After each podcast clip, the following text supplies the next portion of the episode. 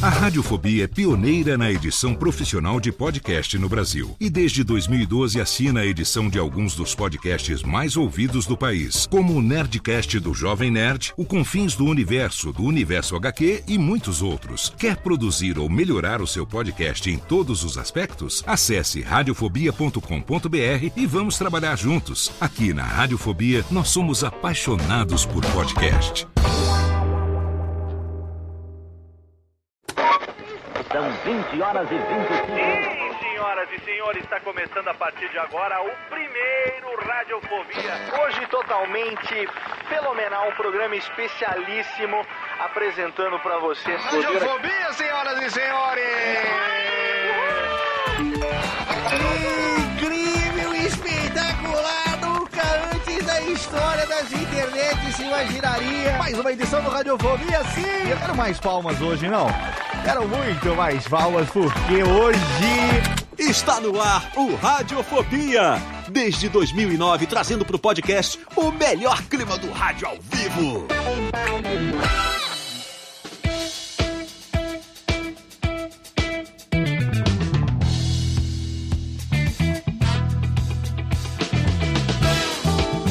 Saudações, ouvinte radiofobético, sou Léo Lopes e tá no ar pela Radiofobia Podcast, né, na temporada 2024 do seu Radiofobia, Alessim!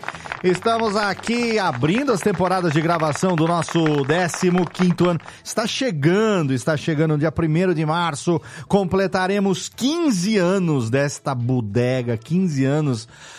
Ah, mas cansou de um jeito que eu não sei mais o que farei. Dessa vez estou numa dúvida cruel, mas estamos aqui hoje com esse episódio que, olha, é um episódio especial porque é um episódio do Radiofobia Replay.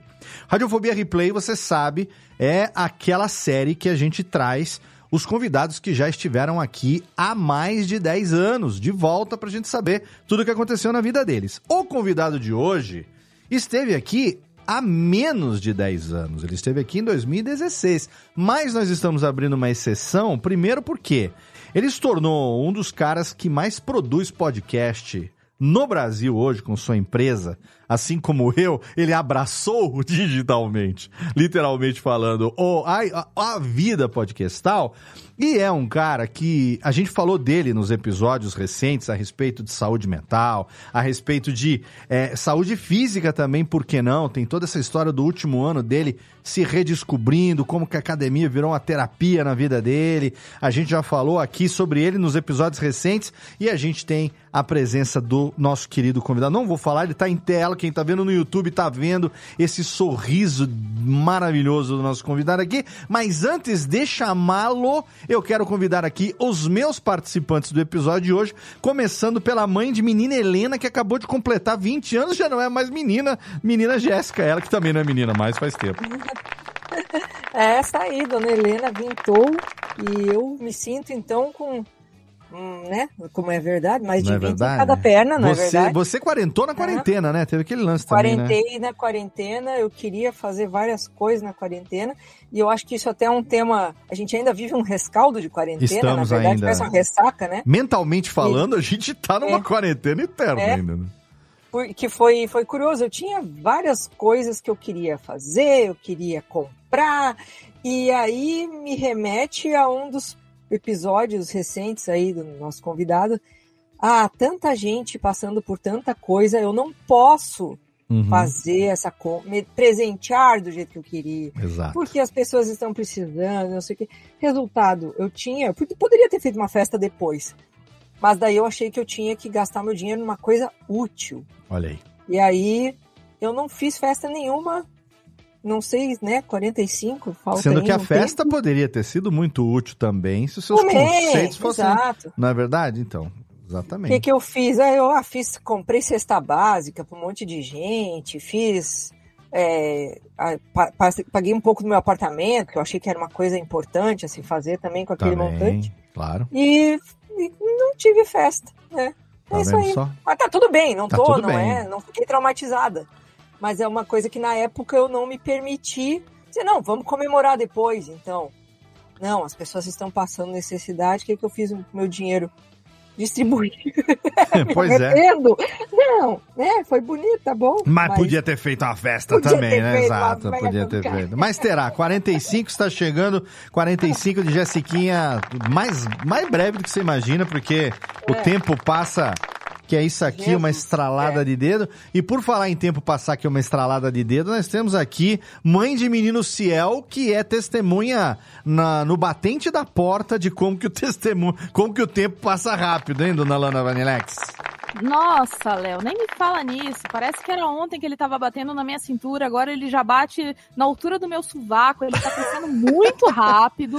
É, eu, Não vi, tá eu, vi, eu vi um story que você publicou outro dia. Eu falei, caramba, o céu tá comprido, pai Dedéu, gente. Tá muito compridão. Nossa, ele tá enorme. Ele tá enorme. Eu botei ele do lado da árvore de Natal que eu ganhei, que tem 1,50 de altura. É, E tá assim, quase a mesma coisa. Tá a diferença é a estrela no topo. Tá vendo só? Ele. Mas se eu colocar uma estrela no céu, ele fica igual. Mas ele, Tem ele, várias estrelas no céu. ele é a estrela. Nossa, lá vem ela.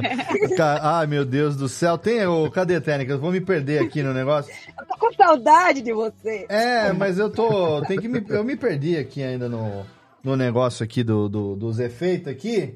Ah, esse Começou aqui. cedo demais hoje, né? É, começou cedo demais aqui. O brinquedo novo não tá engatilhado ainda direito. Se bem que se falar do engatilhamento aqui, a gente vai ter que brincar também daqui a pouco com esse engatilhamento aqui, viu, dona Lana? Aqui. Se bem que a Lana tá fazendo a folga do Jeff hoje, a gente espera a cota de piadas ruins chegando daqui a pouco. Muito bem. Mas essa do Cial foi a, foi a Jéssica que soltou e com todo o direito. e temos ele que não tem filhos, mas ele tem muitos sobrinhos, porque todo mundo chama ele de tio, menino Vitor Estácio. Esse vai ter sobrinho assim lá em casa, eu hein? só tenho o filho dos outros só. É, então, filho dos outros é bom que pode bater. Ah, não pode também. Não pode, não. Ah, já passou esse vida. tempo já. Já passou a época, não Ô, Léo, eu pode. queria só fazer uma correção aqui, Ah. aqui que a gente fez uma injustiça no programa passado. Fizemos? Que, que foi? Fizemos, a gente foi falar aqui que na- no sul do Pará tem muita violência, que apelidou um- um- uma cidade de Paragobá. Ah, né? E aí eu sim. queria fazer uma correção. Mas não aqui, foi a gente que é- criou isso, não. A gente só tá reproduzindo. Ah, mas aí eu tenho que fazer essa, essa correção, dizer aqui não. que Paragominas é no nordeste do Pará, tá, gente? Não Ah, é no sul. entendi, não é no sul. Tá certo, boa. É bom, é bom geolocalizar direitinho, porque Sim, sim. se a bala chegar, a gente sabe de que Exatamente. direção ela veio, né? O lance da bala tá tudo certo. Isso tá Exato. certo. O negócio é saber da onde que ela veio. Muito bem. Então nós temos aqui o nosso convidado de hoje, que já esteve aqui é, no ano de 2016 para falar do seu, mais precisamente em outubro de 2016, junto com seus dois colegas na época, para falar sobre o seu primeiro podcast, que foi o Tricô de Paz, ele que tinha o site Paizinho, Paizinho, vírgula, Paizinho, Paizinho, vírgula. E ele está aqui hoje porque ele se formou nesse meio tempo psicanalista e teve mais uma pancada de filho também nesse período. Acho que ele só tinha um na época que gravou o programa e agora já tá com quatro filhos. Ele que recentemente, ele e sua família foram capa do estado de São Paulo ali para uma reportagem sobre licença paternidade. Cara que tá produzindo muito conteúdo hoje, além do Tricô de Paz, já teve o Coisa de Criança, o Conta Pra Mim, começou recentemente o Pausa Pra Sentir. A gente vai falar desses temas hoje aqui, de saúde mental, paternidade responsável, de... é, como é que é que ele falava? Era, era é, criação com apego, gosto muito disso desconstrução, esses temas que estão hoje em dia importantes na nossa vida, diretamente de. Tá, tá onde? Tá em São Paulo, meu amigo Tiago Queiroz, queridão. Saudade de você. Ô, meu querido, que alegria. Ou tá no Rio de Janeiro? Estou no Rio de Janeiro. Em Rio de Janeiro. Rio de Janeiro. Muito bem. Nessa voz, esse sotaquezinho aqui, vocês já pegam logo que é do Rio de Janeiro, apesar de eu Sim. maneirar um pouco. Mas é muito bom estar aqui de volta, porque assim, você ouve a apresentação do Léo, você se sente muito importante. Mas você Caramba, é muito isso, importante, é- Tiagão. Poxa Você- vida, o cara enche a bola da gente de uma forma Você que é. a gente fica né, emocionado. Então, obrigado por estar aqui. Obrigado Que por ter me isso. tada da geladeira. né, do, do- Não, mas da geladeira do, da geladeira que eu digo do- de participações, porque você tá com seus podcasts aí, tá trabalhando mais do que Exato, nunca. né? Exato, é isso aí. Tá fazendo a Então, minha é- folga.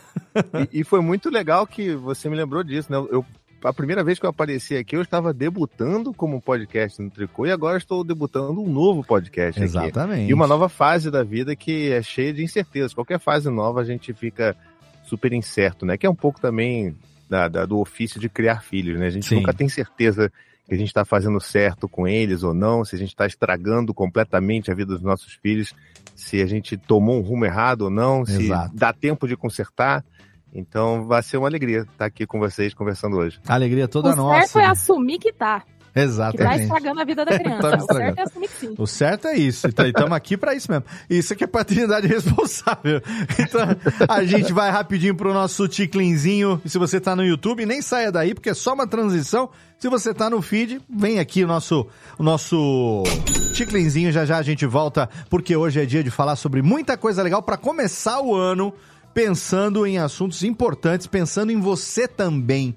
Né? Isso que a Jéssica falou, nós vamos aprofundar aqui agora ao longo do papo também, porque pensar em você, naquilo que você quer fazer, também é muito importante. Então segura aí que já já a gente volta com Tiago Queiroz de volta no seu Radiofobia, aliás.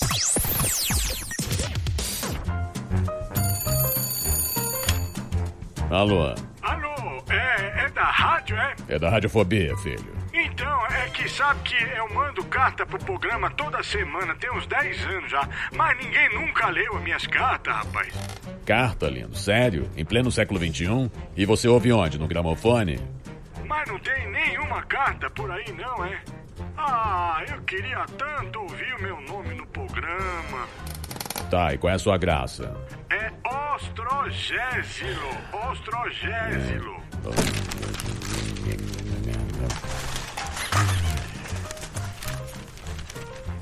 Achei sua carta, mas vamos te chamar de Totô, tá?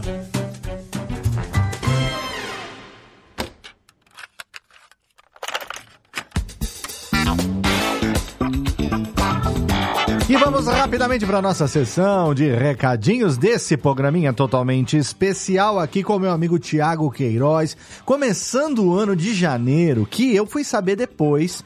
Janeiro é o mês dedicado à saúde mental.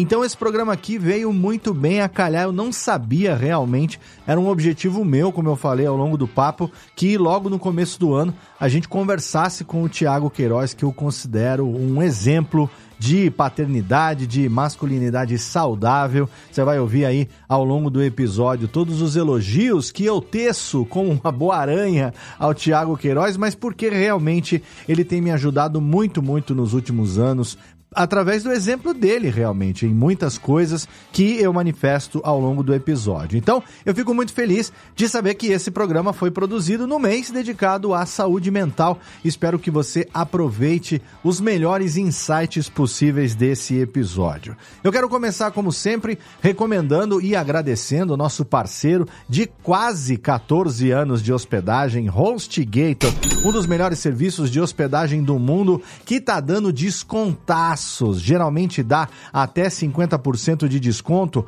agora tem até 70% de desconto para o nosso ouvinte que quiser assinar o seu plano de hospedagem em servidor dedicado, em VPS, em servidor compartilhado. Não importa o tamanho do seu projeto, com certeza a HostGator tem um plano para você e sendo nossos apoiadores aqui há quase 14 anos, garantem esse desconto especialíssimo para o nosso ouvinte. Você vai ter ali um dos melhores serviços de hospedagem do mundo, um serviço que eu assino embaixo, não por acaso, estamos ali com todos os sites da Radiofobia hospedados em HostGator desde 2010. Vamos completar agora em maio 14 anos de parceria e se você pode assinar com desconto, ainda melhor. Então acessa agora mesmo radiofobia.com.br barra podcast. Lá no rodapé da página tem um banner escrito hospedado por HostGator ou então você entra na postagem individual de qualquer episódio, de qualquer um dos nossos podcasts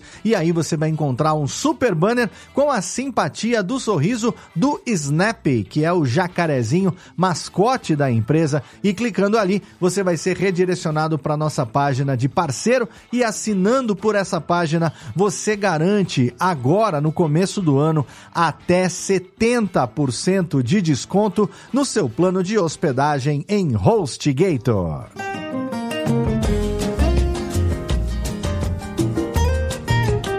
E para você que me acompanha, sabe, se você não sabe ainda, eu te conto que tá no ar o mais novo podcast da Radiofobia Podcast Network, o ACPIPs Nights, exatamente, no verdadeiro podcast de boteco, né? Não dizem que podcast é papo de boteco? Tem o formato papo de bar, papo de boteco, pois então eu resolvi produzir um autêntico papo de boteco que eu recebo meus amigos para indicar o seu ACPIP o seu aperitivo ou o seu beer night, o seu drink preferido. Tem para todo mundo, é só você acessar radiofobia.com.br barra podcast, tá ali disponível para você o ACPIPs e Beer Nights, um podcast semanal publicado toda sexta-feira. Então bate aquele sextou, aquela hashtag delicinha, já tem ali logo no começo da sexta-feira um episódio gostoso do ACPIPs e Beer Nights para você. No primeiro episódio episódio, eu recebi meu amigo Jeff Paiva inaugurando esse podcast, falando sobre Martini. Ali a gente falou sobre o Paiva Martini, que é o drink assinatura dele, também o Dry Martini, o Vesper Martini, que é o Martini do 007 e muitas outras coisas legais relacionadas ao Martini com o Jeff Paiva. No segundo episódio, que foi ao ar sexta-feira passada, tem o programa sobre Morrito com o meu amigo Príncipe Vidani. Nosso querido Vitinho, ele teve lá em Cuba em 2009, tomou o morrito original lá em Havana, se apaixonou e veio compartilhar a experiência dele comigo no ACPIP Zibiri Nights. E eu já vou dar um spoiler para você que tá fazendo o download desse programa aqui na data do lançamento e que tá acompanhando o Radiofobia sempre no dia da publicação.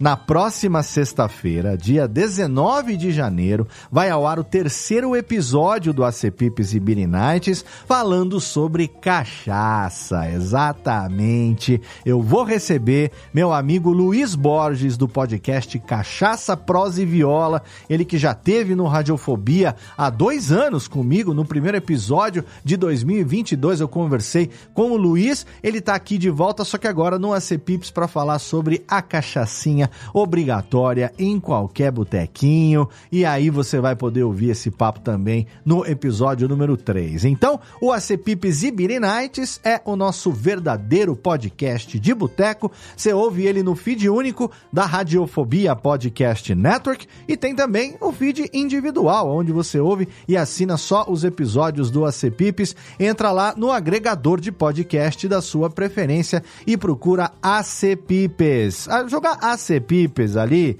tenho certeza que vai ser o primeiro resultado. Não vai vir outro. Mas se você tiver dúvida ainda, a Cepipes e Birinites é esse nosso novo podcast delicioso e, claro, um programa que a gente fala de bebida alcoólica. Então, se você é menor de 18 anos, você pode ouvir o podcast, mas não pode consumir as bebidas que a gente está falando ali. Agora, se você é maior de idade, vacinado, dono do seu próprio nariz, com a devida moderação, você pode também arriscar fazer ali os Nights que a gente recomenda no programa. Então, você sabe que se você for dirigir, não beba. Se você for beber, marca a gente nas redes sociais, marca lá, arroba Nights no Instagram. Quem sabe a gente cola pra tomar uma junto com você no ACPipes Nights. E terminando aqui os recadinhos, não menos importante, quero convidar você a participar dos nossos grupos no Telegram. Se você produz podcasts, pode ter certeza que o grupo do curso de podcast é o grupo mais ativo, o grupo mais colaborativo, mais participativo relacionado à produção de podcast que você vai encontrar em qualquer lugar da internet. Além de mim e dos editores aqui da Radiofobia, a gente tem muitos amigos queridos que trabalham o dia a dia do podcast e que estão sempre dispostos a ajudar e tirar as dúvidas dos nossos queridos participantes, é só você entrar ali de graça, é claro, no Telegram em t.me barra o curso de podcast. Não esqueça do O, senão você vai entrar num grupo que não é o meu, t.me barra o curso de podcast. Agora, se você tem saudade do Twitter maroto, daquela quinta série legal, que compartilha meme, manda piadoca, troca ideia sobre qualquer coisa, aí você tem o grupo de ouvintes produtores e apresentadores dos podcasts da Radiofobia Podcast Network no Telegram. Além de mim, de todos os integrantes dos nossos podcasts aqui, tem amigos queridos e ouvintes queridos da Podosfera lá. Então você pode entrar também inteiramente de graça em t.me barra Radiofobia Network e participar com a gente nesse grupo maroto no dia a dia das interwebs. Agora a técnica roda a vinhetinha, chama de volta meus amigos e o nosso convidado Tiago Queiroz para a gente bater um papo muito legal. Olha, eu recomendo fortemente que você ouça até o final, porque falando em saúde mental, em paternidade responsável, em masculinidade que não seja tóxica, em criação com apego, em desconstrução e outros temas importantes para a gente no dia a dia, principalmente se você é um homem aí na faixa dos 40 anos ou mais, se você tem filhos, esse papo vai ser tão importante para você como foi importante pra gente. Então continue ouvindo meu amigo Tiago Queiroz hoje aqui no nosso Radiofobia, aliás. Olha bem, olha bem, conhece. Radiofobia. Radiofobia.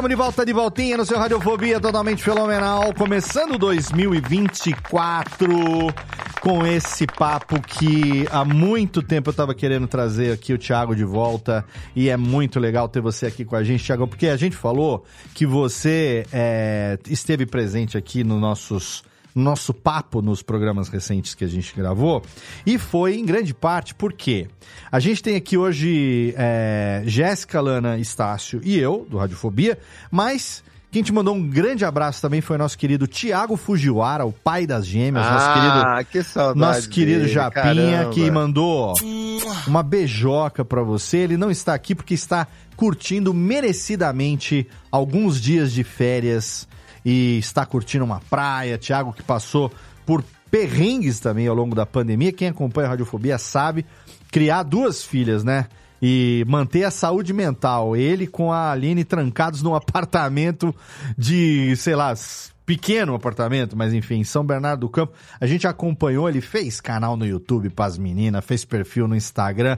Dedica- Se tem um exemplo de pai dedicado nesse Radiofobia aqui, é o nosso querido Thiago Fujiwara. Então fica aqui mais uma vez o beijão que ele mandou pra você, não pôde Belas participar. imagens de férias, hein? Belas imagens de férias. Belas imagens de férias. Fica o nosso beijão aqui pro Tiagão também. E outros integrantes que não estão aqui presentes, como o Jeff, por exemplo, que está trabalhando, também tem a sua filha, barra enteada, que é, também está exercendo sua paternidade. Nosso querido Júlio Macoge, que nesse momento aqui, é terça-feira à noite, deve estar no vôlei, aquele, né, filho da mãe? Deve estar no vôlei, por isso que não veio, deu aquele migué.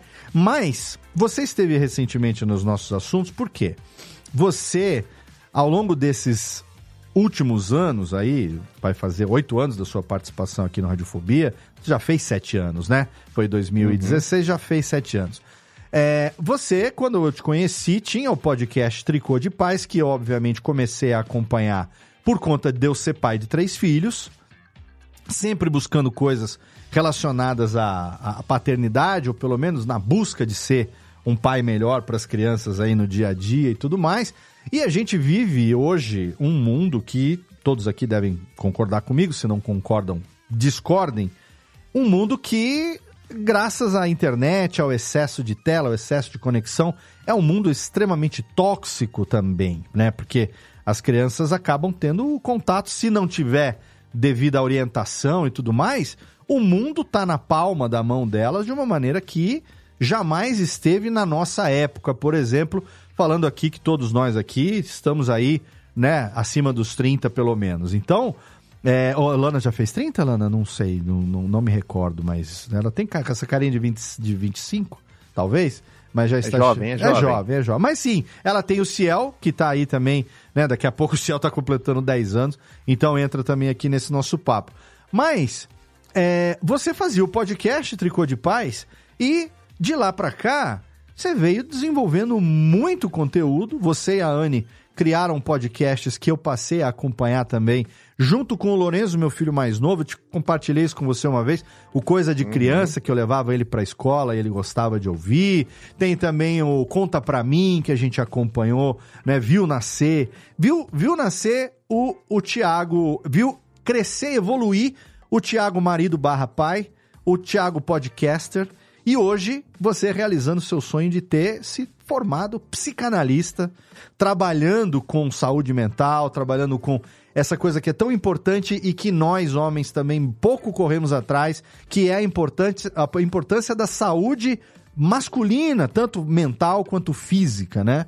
É, eu queria que você contasse um pouco, antes da gente entrar em- em- no podcast novo e em alguns temas que todo mundo aqui tem perguntas separadas para você, é, como que foi essa evolução ao longo desses quase oito anos?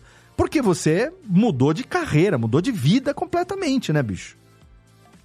Pois é, eu acho que eu levei a sério demais abrir a porta da paternidade e mergulhar de cabeça, sabe? Então, então, assim, acho que eu fui, fui mesmo com tudo, assim, e eu, eu acho que, como as coisas quando começaram, né, quando você mencionou ali o. Foi tudo no blog, né, no Paizinho Vírgula. Uhum. E eu queria só fazer um, sabe, compartilhar aquilo que eu estava vivendo com o meu filho na época, só o Dante, né? Uhum. É, jamais imaginaria ter quatro filhos assim, a gente pode até falar sobre isso também, mas Sim. eu, eu, eu queria muito mais compartilhar a minha vivência do que necessariamente transformar isso num trabalho, fazer uma carreira disso. Mas as coisas começaram a, a evoluir tanto, eu comecei a me apaixonar tanto por esse tema, né? Assim, são é, de produção de conteúdo total, assim, já são mais de 10 anos, né? Acompanha a Uhum. idade do meu filho mais velho, que, que acabou de fazer 11. Então, são tantos anos falando sobre isso e me mantendo ainda apaixonado pelo tema, porque muita gente começa a falar, aí cansa, fala assim: ah, não quero mais falar sobre filho, sobre família, quero falar sobre outra coisa, quero falar sobre bolo, sobre, Sim. sabe, receitas culinárias, e tá tudo bem também. Mas continua me fascinando. E a cada vez que meus filhos crescem, chegam em novas fases e eu encontro novos dilemas, eu começo a me reapaixonar por todas essas coisas que eu vim, sabe, não só aprendendo, mas botando em prática com os meus filhos. Uhum. Então eu acho que foi meio que um processo natural, sabe? Começar a fazer, eu já, por exemplo, já gostava de fazer podcast, né? Eu já, quer dizer, gostava de podcast, tanto que as minhas primeiras aulas que eu tive foi com você mesmo no Alotênica, né? Então Sim. assim, era era era um- é- era o meu primeiro esboço ali de tentar colocar para fora alguma coisa que eu queria muito fazer, que você trouxe aqui um ponto importante também, que é esse de conversar com os caras, Uhum. tá? É, eu falo com toda tranquilidade que o tricô, eu ainda faço o tricô, ele, ele é o único conteúdo que eu crio hoje na internet que atinge a maioria de homens. Todos Perfeito. os outros são consumidos por mulheres, por mães. Por Sim. quê? Porque né, a gente vê uma sociedade machista e as mulheres são muito mais cobradas para se, pra se né, desenvolverem, conhecerem mais sobre como criar filhos do que os homens. Aham. Agora, no tricô, eu consigo, porque tem os meus amigos, a gente tá trocando ideia, é um papo mais leve, talvez, é porque são várias vozes masculinas e os caras se identificam, ou talvez porque podcast tem essa presença forte, né, por conta da história toda do podcast no Brasil, é, dentro do, né, do meio ali masculino. Então, acabou que eu comecei a me embrenhar muito mais nesse mundo de podcast por conta disso, porque eu queria alcançar esses homens e trazê-los para a conversa de fato, sabe? Uhum. É, e eu. eu ah, por que, que você foi tema dos nossos podcasts recentes, né? Porque ah, eu acompanho você desde que te conheci, nunca deixei de ouvir o que você faz. A gente troca mensagem, vira e mexe, WhatsApp, troca Uhum. DM no Instagram e tudo mais e tal. É, e, assim, depois que a gente se conheceu, né?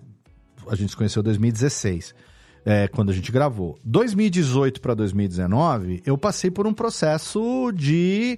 Um processo que é traumático dentro de uma família, que é um processo de separação, um processo de divórcio. E isso, quando você tem três filhos, é ainda mais delicado, né? É, e eu venho de uma educação, eu vou fazer esse ano, esse é o ano que eu faço 50 anos de idade. É, eu venho de uma educação, nasci em 1974, eu venho de uma educação extremamente paternalista, extremamente patriarcal, aqui do interior de São Paulo, filho de é, neto de italianos, aquela coisa extremamente rigorosa, aonde eu cresci ouvindo coisas que meu avô, minha avó, meu pai falava e tudo mais, que hoje são extremamente preconceituosas e não podem mais fazer parte da nossa vida. Mas fizeram parte da minha educação. Uhum. E eu tive um processo onde, durante muito tempo da minha vida, isso fez parte da minha personalidade. E, consequentemente, isso também fez parte da personalidade dos meus filhos, enquanto eles me viram agindo e falando da maneira como meu pai agia e falava. Eu- ele ainda é vivo, mas ele já não tem determinadas atitudes, bem menos do que eu, porque ele ainda é já é um senhor de quase 80 anos. Então, o processo de desconstrução e reaprender as coisas pra ele, é, se pra mim é difícil, você imagina pra ele, né? Muito Uhum. mais complexo. Mas os meus filhos viveram essa fase. Eles conheceram o, o, o- Leandro que casou com a mãe deles lá, acompanharam todo o processo que levou ao, o, o relacionamento a não ser mais sustentável, a escolha que a gente fez por se separar, e de repente eu me vi numa situação onde eu continuo te- sendo pai, continuava sendo pai, continuava tendo três filhos, é, com uma responsabilidade maior de que o meu exemplo para eles tinha que ser já um outro exemplo para que eles, no futuro, se tornassem melhores homens do que eu na minha idade. Entendeu? Quando chegassem na minha idade, eles tivessem mudado suas, su- sua mentalidade, seja lá o que for que tivesse ficado de resquício dos exemplos anteriores que eles tinham da minha parte. Então, esse preâmbulo todo é para dizer que você sempre foi um exemplo muito bacana para mim nesse sentido. Porque a maneira como você lidava com o Dante lida hoje com seus quatro filhos, essa coisa da paternidade, do, do- da criação com apego que a gente falou lá em 2016, né? Da gente não ter problema de trazer o filho para perto, de cuidar da criança, desde detalhes como aquela coisa de, sabe, criança chorou, tem que ser cuidada, tem que ter a atenção devida, ela tem que saber que ela não tá sozinha, abandonada, não é aquela coisa de, não, daqui a pouco passa, tem que aprender, não sei o quê, como faziam os antigos e a gente pode ter sido antigo em outras épocas, né? Então, você sempre é, agiu de uma maneira que eu considero nobre. E, e mostra, e, e foi um exemplo pra mim, que graças a Deus eu tive a oportunidade de ter ainda há tempo, de que é, determinadas atitudes não, não tiram a masculinidade da gente, muito pelo contrário, elas só afirmam essa masculinidade a partir do momento que, se você é pai, você tem uma responsabilidade, uma, uma, não, milhões de responsabilidades a cumprir. E aí, recentemente, você veio, ao longo desse último ano, com esse trabalho de, além de você estar estudando, gerenciando trabalho, esposa e quatro filhos, ainda achou tempo de cuidar da sua saúde física e mental. Descobriu na academia, que a gente aqui gravou recentemente um episódio falando sobre isso. A gente vai, mas é na força do ódio. A gente não vai porque gosta. A gente vai porque eu vou, porque com 70 anos eu quero poder limpar minha própria bunda. É isso que eu quero fazer. Eu quero poder carregar a minha própria sacolinha no mercado sem precisar ficar dependendo de ninguém. Eu não vou porque eu amo fazer, entendeu? Um crossover, um, um, um dumbbell press. Não, eu, eu odeio, mas eu vou porque eu sei que se eu não fizer isso, amanhã eu tô caquético, eu não tenho massa muscular e, entendeu? Se eu depender de alguém cuidar de mim, eu tenho que, tenho que me cuidar. E aí a gente veio, trouxe o seu exemplo, né, do, da, de como que a academia acabou virando também uma terapia que você, né, falou abertamente no seu Instagram, que você tenta ir seis vezes por semana, aquela hora do dia é uma hora que você, que você foca, que você pode ouvir o que você quer, se dedicar a você mesmo e tal. E aí foi nesse contexto que eu falei, não, início de 2024, eu preciso trazer o Thiago pra cá, porque essa história eu acho que é legal a gente compartilhar, não só com, com outros pais, né, mas é, é, com outras pessoas que têm essa necessidade e vivem esse desafio da paternidade no dia a dia. Seja eu, que já tenho um filho de 22, a, a, a Jéssica, que a Helena acabou de completar 20, ou mesmo a Lana. O Ciel tá com o quê? Com 7 anos, Lana? Exatamente, sete. Sete, sete aninhos de idade, então não importa. Todos nós temos esse desafio e, independente do gênero, independente de quem sejamos, pensar na saúde mental e tentar também trazer hábitos saudáveis e ter uma saúde física aliada à saúde mental e à saúde emocional, vamos colocar aqui também esses três pilares, é, eu acho que é fundamental. A gente pouco fala disso, né? A gente não sei porquê. Você, ô Thiago, ao longo desses últimos anos, agora como psicanalista, você já parou para pensar por que, que é tão difícil para a gente falar disso, principalmente para nós, homens? Bom, existem algumas, algumas hipóteses, né? Mas é, todas elas atravessam por essa sociedade patriarcal que você já levantou aí na sua fala, né? E primeiro, assim, eu queria dizer que eu fico super sabe, super emocionado de saber que você me tem, assim, como, como modelo. É, agradeço o carinho, você sabe que eu tenho um carinho tremendo por você. Eu sei que. E, e sabe, é, é, é muito bonito ver isso, sabe? É muito bonito ver, a gente está em 2024 e a gente consegue ver homens falando sobre carinho, sobre gostar do outro, sabe? Uhum. Não de uma forma de modelo porque você é um machão, um brucutu e dá tiro em todo mundo, Mas sabe? tá, com Ah, tra- ah, ah. mas tá com trapézio delícia, hein? tá com trapézio gostoso, um tríceps monstro. Saiu. Que é a saiu minha um- meta. Foi, foi aí que eu comecei a brincar muito com esse negócio, né? Porque saiu um- no ano passado um estudo dizendo que é, fazia uma correlação do tamanho do trapézio do homem com, com a qualidade da paternidade dele. Então foi Oh! aí até que um dos primeiros posts que eu fiz foi esse, mostrando, mostrando meu trapézio assim no espelho. Eu falei assim, pô, então eu sou um bom pai, pelo visto. Olha aí. Não, eu tô toda Deve ser de sessão. tanto eu- carregar bebê no colo, né? Eu meto disso, trapézio em toda. ali. É, não. E isso tem muito a ver, tem muito a ver total. Porque... Mas é, eu acho que é muito curioso ver, assim, porque a gente passa por algumas coisas e a gente não percebe, né? Eu acho que muito da, do que acontece, principalmente com os homens, é viver uma vida em que não se sente, em que não se é consciente sobre aquilo que acontece dentro da gente, né? Uhum. A gente e tudo vem, obviamente, da socialização, a forma como nós, enquanto sociedade, educamos educamos os meninos, né? Então, se você tem um menino, ele é criado ali desde a sua época, a minha época também, que menino não chora, que você tem que ser forte, tá parecendo um boiolinho, uma menininha, neném, e você não pode. Que isso? Falando sobre sentimento, tá maluco? Não, você não tem que falar sobre isso, não. Você tem que ir lá, tem que correr. Se o menino bater em você e você chegar em casa chorando, eu vou te bater, porque aí você vai ter dois motivos para chorar. Não tem, tem, ou seja, o menino ele tá sempre criado para guerra, para ser o mais, É. o mais rápido, o mais inteligente, o mais forte, o mais letal. E a gente não aprende a falar sobre o que tá aqui dentro. É.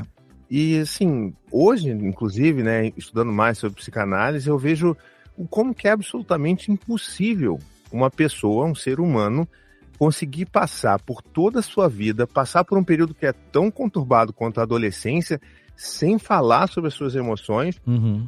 reprimindo todos aqueles sentimentos, e chegar na vida adulta e dizer: tá tudo bem comigo. É, e eu, esses eu dias sobrevivi. Eu, eu vi uma postagem. você sobreviveu. Esses dias eu Sabe? vi uma postagem sua que eu chorei. Eu, eu- você deve saber do que, que eu tô falando, deve imaginar do que, que eu tô falando, talvez. Que é uma postagem que você fez no Instagram pedindo desculpas e tentando trabalhar dos feedbacks de jovens que você recebe no privado que tem gatilhos emocionais quando você fala sobre paternidade responsável, sobre ser um pai carinhoso e tudo mais. E os jovens te mandando feedback falando, mas sabe, o meu pai me trata de tal maneira, é, a minha mãe também me trata de tal maneira, como eles, como eles são é, maltratados, como não tem afeto, como não tem carinho. E assim, eu, eu chorei real, cara, quando eu, quando eu vi essa postagem sua. É, sabe, que você comentou, mostrou alguns prints lá, Uhum, sem dar o uhum. nome das pessoas e tudo mais, de como que a sociedade normalizou a frieza. Como que a gente chegou em século 21, 2024, é, normalizando a crueldade, cara. Sim, De é. pessoas que de- deveriam ser você lamber a própria cria, que nem os bichos fazem. Nasceu, você vai lamber ele até limpar e depois você vai continuar cuidando, né? Então, a minha irmã esses dias, ela, ela tava no, no churrasco na, na- de ano novo na casa dela, e ela tem duas cachorrinhas, uma é filha da outra. Ela é, é, esqueci a raça qual é. Aquele cachorro do cachorro modelo, modelo não, cachorro da marca da marca peludinha, não sei como é que chama. É... Cheetos. Hã? Cheetos, é isso aí. Cheetos. lá, Doritos, não importa. E uma é filha da outra. E aí ela falou assim que a cachorrinha que é filha da mãe, tem, sei lá, três anos já, a mãe tem cinco, alguma coisa assim, até hoje, às vezes ela encosta do lado da mãe, ela fica mamando na tetinha da mãe, que nem tem leite, nem tem nada.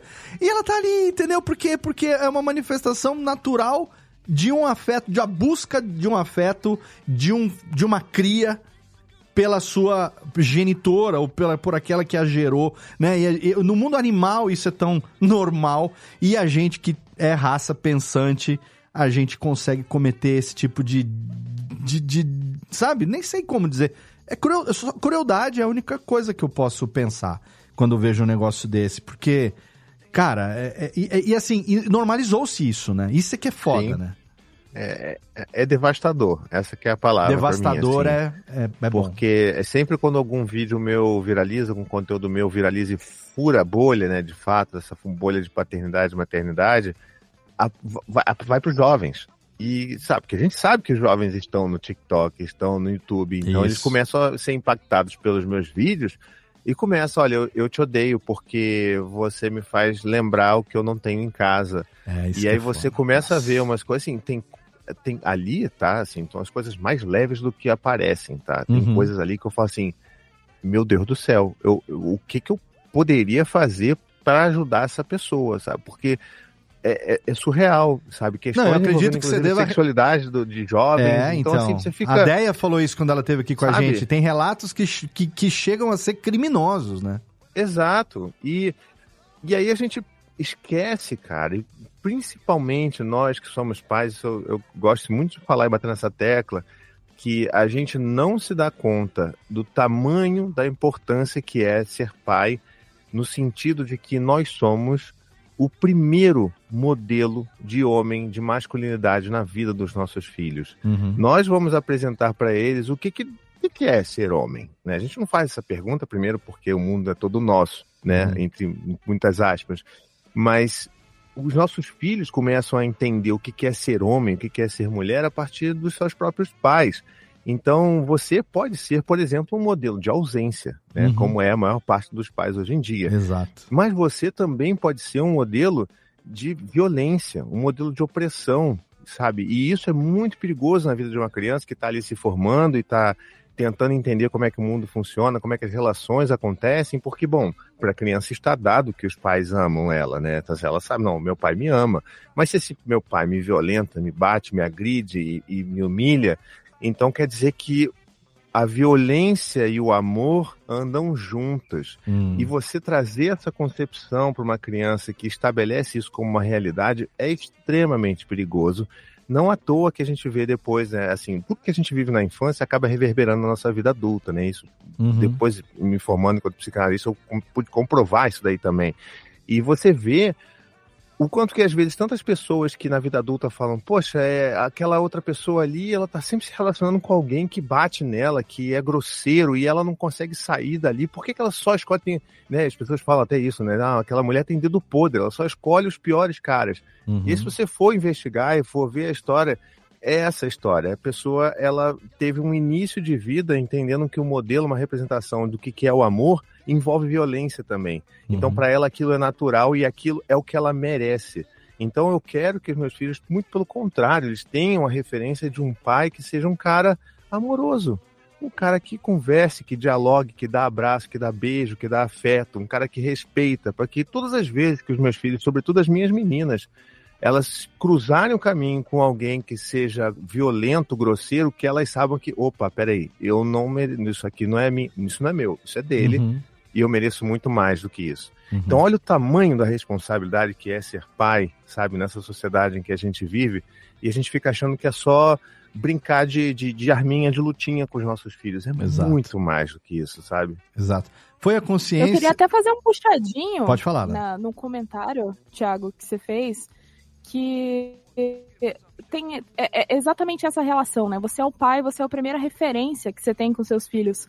E a toxicidade velada da sociedade, ela é muito maior que isso, porque além da questão da violência, além da questão né, de, de ser um pai ausente, um pai presente ou não, ainda tem toda a questão que a sociedade coloca de uma competitividade que não devia existir entre pessoas da mesma família que são do mesmo gênero.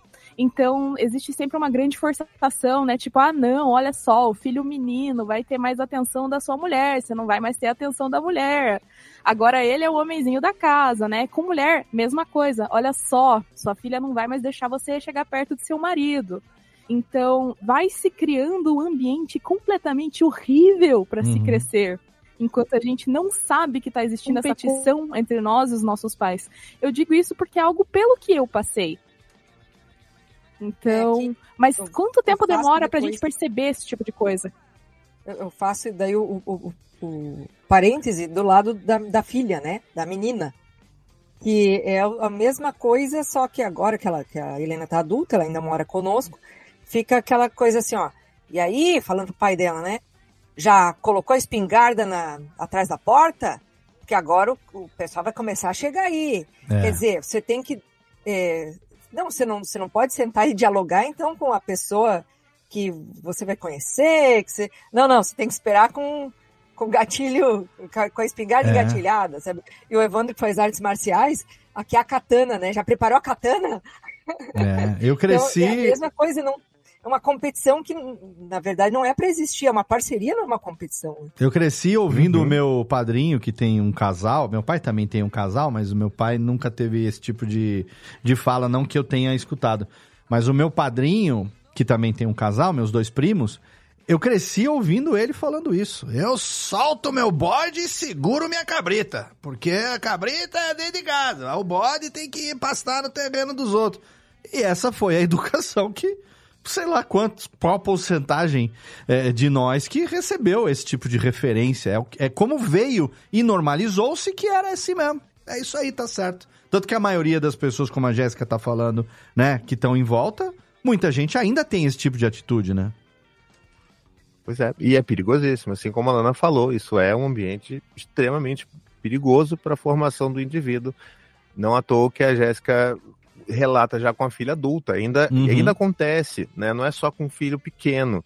E, e isso vem dessa construção social de que né, o, o homem tem que ser o pegador, como você mesmo falou, Léo, e, e a mulher ela precisa ser o quê? Ela precisa ser recatada, ela precisa ser gentil, ela tem que ser dócil, ela tem que cuidar, ela tem que ser do amor, do afeto, do carinho. E o menino não, o menino tem que ser da brutalidade, ele tem que ser do partir para cima, resolvendo na mão, né? Uhum. Eh, dá soco primeiro, pergunta depois. E a gente percebe que desde a fundação dessa criação a gente tem uma sociedade doentia, porque isso não vai funcionar. Em momento nenhum isso vai funcionar.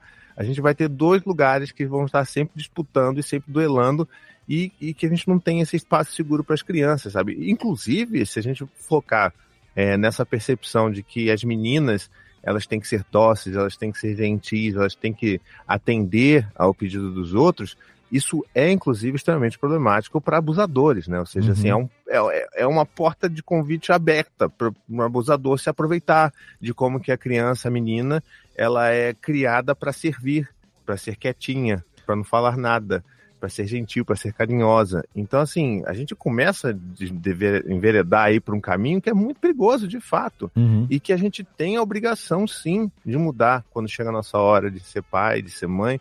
Sobretudo a gente que é pai, porque, assim, a mãe vai sempre tentar fazer diferente. Eu vejo isso, assim, há 10 anos, as mães mandando mensagem para mim, pedindo ajuda, é, mandando e-mail, sabe? Assim, elas estão sempre querendo fazer diferente do que fizeram com ela. Elas sempre vão querer fazer uma. oferecer uma criação que seja mais segura, mais saudável. Os homens não estão nem aí. Os homens não querem ver meus conteúdos. Os homens, eles, se muito, quando são legais, eles vão receber a curadoria que as suas esposas mandam para eles dos meus vídeos. Falam assim: ah, eu vejo algum outro ali que a minha esposa manda, sabe? Por que, que o cara não me segue? Por que, que ele não tá vendo e mandando pra esposa e falando assim: olha só que legal esse negócio aqui, olha o que, que esse cara falou. Então, assim, são 10 anos fazendo isso, e eu sei que lá atrás, por exemplo, não tinha nem blog de paternidade. Eu fui um dos uhum. primeiros. Uhum. que só o primeiro que, que, que, que aconteceu, né, que falava sobre sobre paternidade de uma forma frequente, assim. Uhum. Mas hoje você vê mais pessoas falando, você vê mais pessoas problematizando, ou seja, eu não estou aqui tentando ser catastrófico também, eu vejo que há melhoria, mas eu ainda vejo que ainda há muita coisa a ser feita, né? A gente está falando aqui do nosso recorte, a gente não está falando do interior, a gente não está falando sim, sim. de lugares onde a internet não chega, né? Ou em regiões carentes, a gente esses debates não estão chegando nesses lugares. Certamente. Então, que tipo de masculinidade e paternidade também é exercida nesses lugares, né? Certamente. Tiago, eu queria fazer uma observação. Tem um, um pai de aluno que é muito próximo meu na, escola, né? Ele está aqui no chat, inclusive o Moisés, que é muito teu fã. Falei para ele que a gente ia te entrevistar e ele está aqui no chat acompanhando a gente. Um beijo Não, aí, Moisés. O, o Moisés é, aquele, é um do, dos poucos pais no ambiente escolar que vem e está sempre trazendo a filha dele de, de, de manhã cedo para a escola. Né? Então é, um, é, um, é um, uma minoria dentro do ambiente escolar.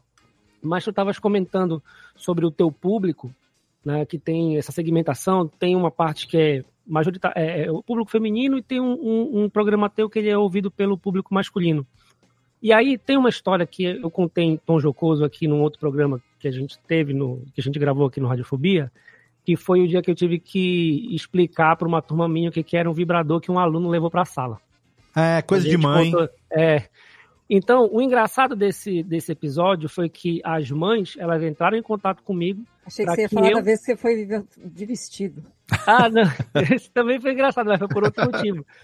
Só que nessa situação foi assim, de eu ficar, de eu ficar meio que impactado de que as mães, que são sempre tão presentes na, na vida na vida dos filhos, né? Muitas vezes mais, mais do que o pai, inclusive na vida escolar, tiveram essa dificuldade e passaram, pediram para que eu tivesse essa, essa conversa, né? Então tem muito essa coisa também da, da conversa que a mãe tem que ter, a conversa que o pai tem que ter, essa coisa meio segmentada. E se nessa tua experiência agora dessa formação nova que tu concluíste, mesmo escrevendo o, o blog, tu enxergas essas interseções. Porque tem, um- tem um lugar onde ele é majoritariamente um, um lugar de, de um palco feminino de formação infantil, que é a escola. Dificilmente Uhum. tu vais encontrar homens numa educação infantil. É muito raro. E, e provavelmente, se a gente fizer um levantamento e perguntar para alguém, eu acho que a maior parte das pessoas, inclusive as mães, não se sentiriam confortáveis de um, um homem dar aula para turmas de, de 0 a 3 anos, de 4 e 5. Né? Então, como é que tu enxerga essa, essa diferenciação desse assunto? Ah, esse assunto é para o pai tratar, esse assunto é para a mãe tratar? Onde é que na tua vivência tem essa intersecção? Às vezes é tu que tratas um assunto feminino em casa. Esse, esse tema, eu acho que ele é, ele é incrível que você levantou, porque ele traz um monte de desdobramento que a gente pode fazer aqui. Eu acho que o primeiro é por que, que isso acontece, né? Por que, que os espaços de escolas, eles são uma, espaços, vamos botar assim, de trabalho de cuidado, são majoritariamente femininos? Porque o cuidado, ele sempre é delegado à mulher nessa sociedade, desde que a gente é gente, né? Então, não à toa que os homens, quando são pais, eles se tornam pais, eles gostam de dizer que eles não têm instinto, que aquilo não é natural para eles, o cuidar. De fato, não é, mas não por, por uma, uma motivação biológica, e sim por uma motivação de criação, uma motivação social. Ou Uhum. seja, as meninas, elas são treinadas a cuidar desde que elas nascem. É claro, eu estou generalizando aqui, existem meninas que não, que foram incentivadas a jogar bola e tudo mais, mas a gente sabe muito bem que as meninas, desde pequenas, elas são incentivadas a serem excelentes cuidadoras. Elas ganham boneca no primeiro presente que elas têm. Elas ganham kit de chazinho, kit de panelinha, de cozinha, tarará, Uhum. e vão brincar de fazer comidinha pro papai, comidinha pra mamãe, quando esse pai participa ativamente também. E o que que, o que, que a gente está falando, né? Pensando dentro da formação da criança, é, entendendo que, por exemplo, a- o brincar é um dos grandes laboratórios de aprendizado da vida da criança, ela está recebendo essa mensagem de que, bom, é isso que eu sei fazer, é isso que eu sou boa né, em fazer. Uhum. Então, se o cuidar é bom, se eu posso brincar de ser professora, então aquelas atividades que eu estou fazendo, elas vão ser aos poucos as atividades que eu vou me identificar e até que tornar isso uma profissão, porque assim, eu já sou boa nisso. Ou aparentemente eu deveria ser boa nisso. Por outro lado, os meninos, eles não vão pensar. É raro você encontrar uma criança, um menino, que não, meu sonho é ser professor, meu sonho é ser babá. Não é. Ele vai ser o quê? Ele vai querer ser cientista, ele vai querer ser jogador de futebol. Por quê? Porque é isso que ele aprendeu a brincar desde sempre, né? É sobre isso que eles estão sendo convidados a praticar e a serem melhores do que os outros meninos nessas, em todas essas atividades. Então, eu acho que isso explica por que, que esses espaços de cuidado eles são ocupados majoritariamente por mulheres. E eu acho que isso é um problema porque mostra como que a gente segmenta as funções. E isso apresenta um outro problema gravíssimo que, inclusive, assim, de forma brilhante, foi trazido é, no tema do Enem do ano passado, né, no final do ano passado, que é o como que os cuidados eles são ocupados majoritariamente por mulheres e que isso não é só, ah, tá tudo bem, então tá tudo bem, a gente segmentou, não. Mas esses espaços de cuidados, eles são sempre menores, sempre menosprezados, sempre menos valorizados, né? Porque eh, a gente para e olhar, vai ver que sempre a professora está tendo problema de, de remuneração, são pouco, né? Recebem pouco, e a gente sempre fala que as pessoas são guerreiras e tudo mais. Todas as atividades com relação ao cuidado são consideradas menores. Não à toa, a mãe que fica em casa para o pai trabalhar fora, ela também é menosprezada, porque esse trabalho de cuidado sequer é reconhecido pelo marido, que é um trabalho. Mas é. uhum. é ele não traz um, um retorno financeiro direto, porque ela está cuidando daquela criança, não recebe um salário por isso. Tem países que pagam, né, que dão auxílio para mães que fazem isso, inclusive, mas aqui no Brasil não. Então, assim, o cara que volta do trabalho ele vai falar: pô, tu não fez nem a janta, mas o que, que você fez? Você não fez nada hoje em dia? Não fez nada o dia inteiro? Uhum. Então, assim, a gente está sempre invisibilizando o trabalho, o trabalho de cuidado, que normalmente é um trabalho feminino e materno, e aí a gente vai para esses espaços hoje e fala assim, pô, mas eu quero ocupar esse espaço. E aí a gente começa a pensar que a, começa a acontecer aquele distúrbio da força, né? Não, eu quero lá porque eu quero ser um professor e tá tudo bem, é legal ser. Mas ao mesmo tempo a gente tem que entender que essas mudanças elas são muito complicadas. Da mesma forma como um pai que quer participar da criação do filho e às vezes a companheira não está muito disposta a abrir mão desse controle. E eu vejo muitos homens e mulheres, né, brigando entre si, porque, poxa, eu quero fazer, eu quero trocar a fralda, mas tudo que eu faço, minha esposa fala que tá errado. Não, não, deixa que eu faço. Você tá fazendo errado. Deixa que eu faço melhor. E tarará. E o cara vai se afastando da função dele, porque a esposa não deixa ele fazer o que ele deveria estar tá fazendo. É um problema da mulher? É culpa da mulher? Não. É uma culpa de como a sociedade foi feita. Porque pensa agora, se essa mulher ela foi socializada de forma a ser cobrada, se sentir cobrada por todo mundo, pela mãe dela, pela sociedade inteira, de que, olha, isso aqui é a única coisa que é o seu único trabalho. Você uhum. tem que ser excelente nisso. E aí, de repente, vem um outro cara tentar fazer isso. Se esse cara tirar e for melhor do que eu, o que, que sobra para eu fazer? Quem sou eu? No que eu sou boa, sabe? Então, começa a causar uma, uma bagunça na cabeça de todo mundo, e eu acho que o momento em que a gente precisa viver e encarar é que é um momento que a gente tem que conversar sobre, a gente tem que dialogar sobre, entender que é através de uma ah, escuta mas empática, falta de diálogo por exemplo, é o mal do século, né? Pois é, sabe? É, eu, por exemplo, enquanto pai, não é falar assim, ah, não, beleza, se eu faço tudo errado, então tá bom, vou ficar aqui no meu Play 5 enquanto você faz aí tudo, porque já que você faz bem, então tá bom. Mas também não é assim, pô, você também é controlador, não sei o que, não. Fala assim, olha, eu sei que você é, quer fazer da sua forma e tá tudo bem. Eu vou errar, porque eu, eu não sei mesmo, não, não cresci fazendo isso, mas eu quero fazer isso, eu quero fazer do meu jeito. E eu sei que a gente junto vai conseguir encontrar uma forma de fazer tudo isso dar certo. Olha a diferença que dá quando a gente tem esse tipo de diálogo, sabe? Uhum. E parte disso se transporta. Por que eu fiz esse, essa, esse desvio aparente todo? Porque isso também acontece nesses espaços de cuidado, né? Ou seja, algumas mães vão se sentir muito incomodadas com um homem que está ali fazendo um trabalho com crianças de 0 a 3 anos. E assim, a gente vive numa sociedade que tem muitos casos de pedofilia né, sendo toda hora desvendados. Assim, a gente sabe que é um perigo. Uhum. Então não dá para dizer assim, não, você não tem que pensar nisso, não tem que pensar assim. Uhum. Então a escola, por exemplo, um espaço desses, tem que oferecer formas de tranquilizar essas mães. Por exemplo, falar assim: olha, a gente tem um controle aqui, a gente observa, a gente avalia toda a carreira dessa pessoa. A gente tem instrumentos aqui que a gente avalia todas as crianças, a gente tem câmeras, não sei o quê, parará, parará. Então, assim, é a escola também dando esse suporte empático de, olha, a gente sabe que existe esse risco, a gente tem essas medidas aqui para tentar contornar isso daqui e fazer com que as coisas aconteçam da melhor forma possível, sabe? Acho que é, é meio que esse o meio do caminho que a gente deveria estar hoje, sabe? E é um desafio tremendo, né? Porque. Nossa, demais. A gente, tudo que envolve ser humano nunca vai ser fácil, nunca vai deixar de ser complexo. E você levantou um ponto muito, é, muito importante, porque a gente está falando aqui é, da maneira como a gente vive, como a gente enxerga, mas o mundo é tão, tão ímpar, né? Tem tantas realidades e situações diferentes que é mais complicado ainda, né? Ainda mais se quem tem acesso à informação já é complicado, imagina quem não tem acesso à informação, né? Quem não Pois é. tem acesso às condições mínimas para poder fazer as coisas acontecerem. Então, a gente até ouve Ô, Léo, eu posso gente, pode, puxar por uma anedota? Sim, sim, por favor.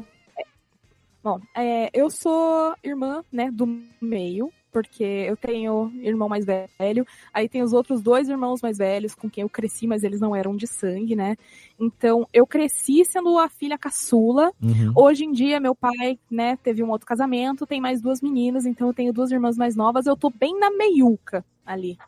E uma coisa que sempre foi uma questão na minha vida, mas eu só descobri depois de adulta, foi exatamente o exercício da comunicação. A gente não tinha.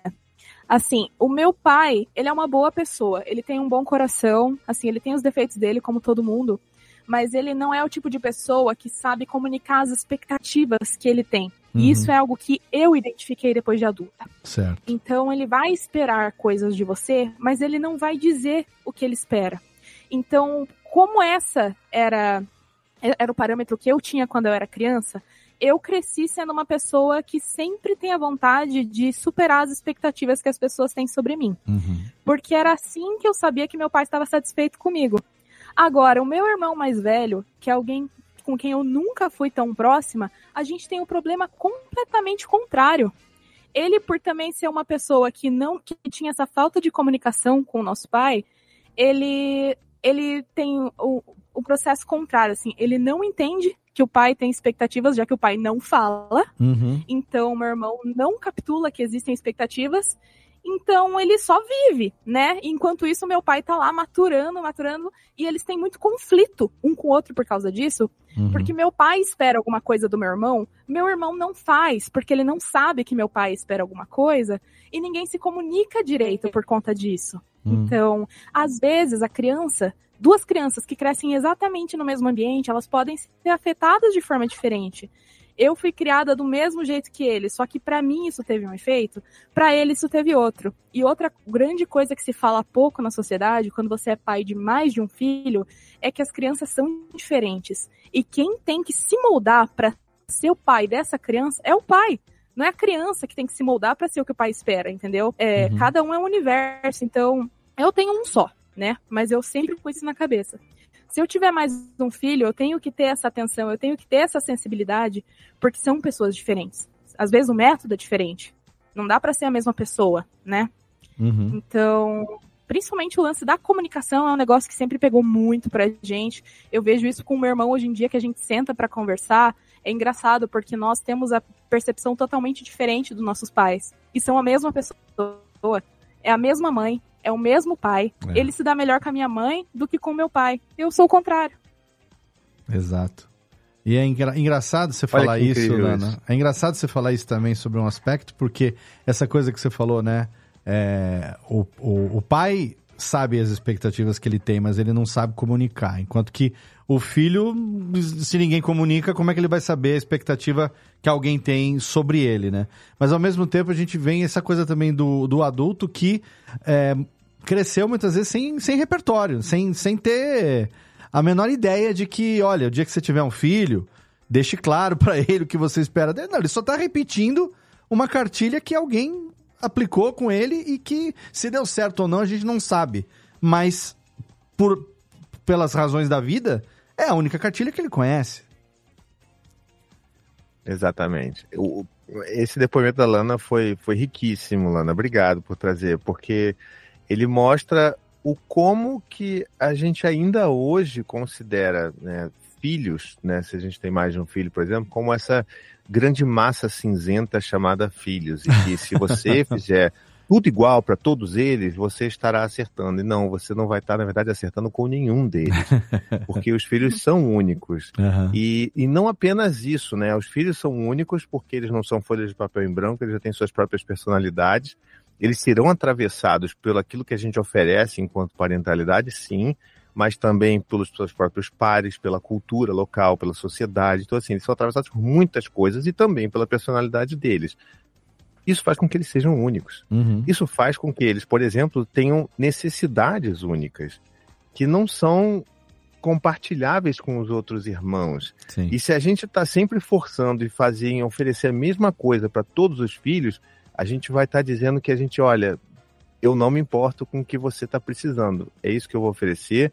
Sabe como se você estivesse dando ração para todos os seus cachorros, você dá um pouquinho para todos eles e é tudo igual, Uhum. independente se o cachorro é um poodle ou se, É. sei lá, é um Rottweiler gigantesco. Então você está ali tentando e você não está atendendo a necessidade de todos eles, porque Uhum. você está falhando.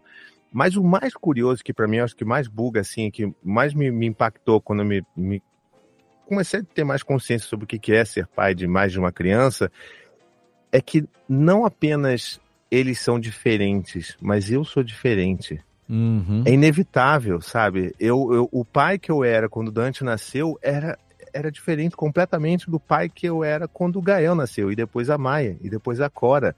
Eu já era uma pessoa diferente nesses momentos. E também para eles, é isso, acho que você trouxe de forma brilhante já na vida adulta, e é o que eu falo para todo mundo, que quando a gente entende que a percepção a partir do olhar dos nossos filhos, que são individuais também, a gente é diferente. Então eu sou um pai diferente. O Dan- o Dante tem um pai diferente do que o Gael, do que a Mai, do que a Cora. Uhum. E não é porque eu sou homem e a Cora é menina ou o Dante é menina, é é porque eles têm percepções diferentes da gente. Uhum. E da forma como a gente atua de uma forma diferente também. Então, a partir do momento que a gente se liberta desse negócio que tem que ser igual para todo mundo, a gente começa a tentar focar no que, que cada um precisa.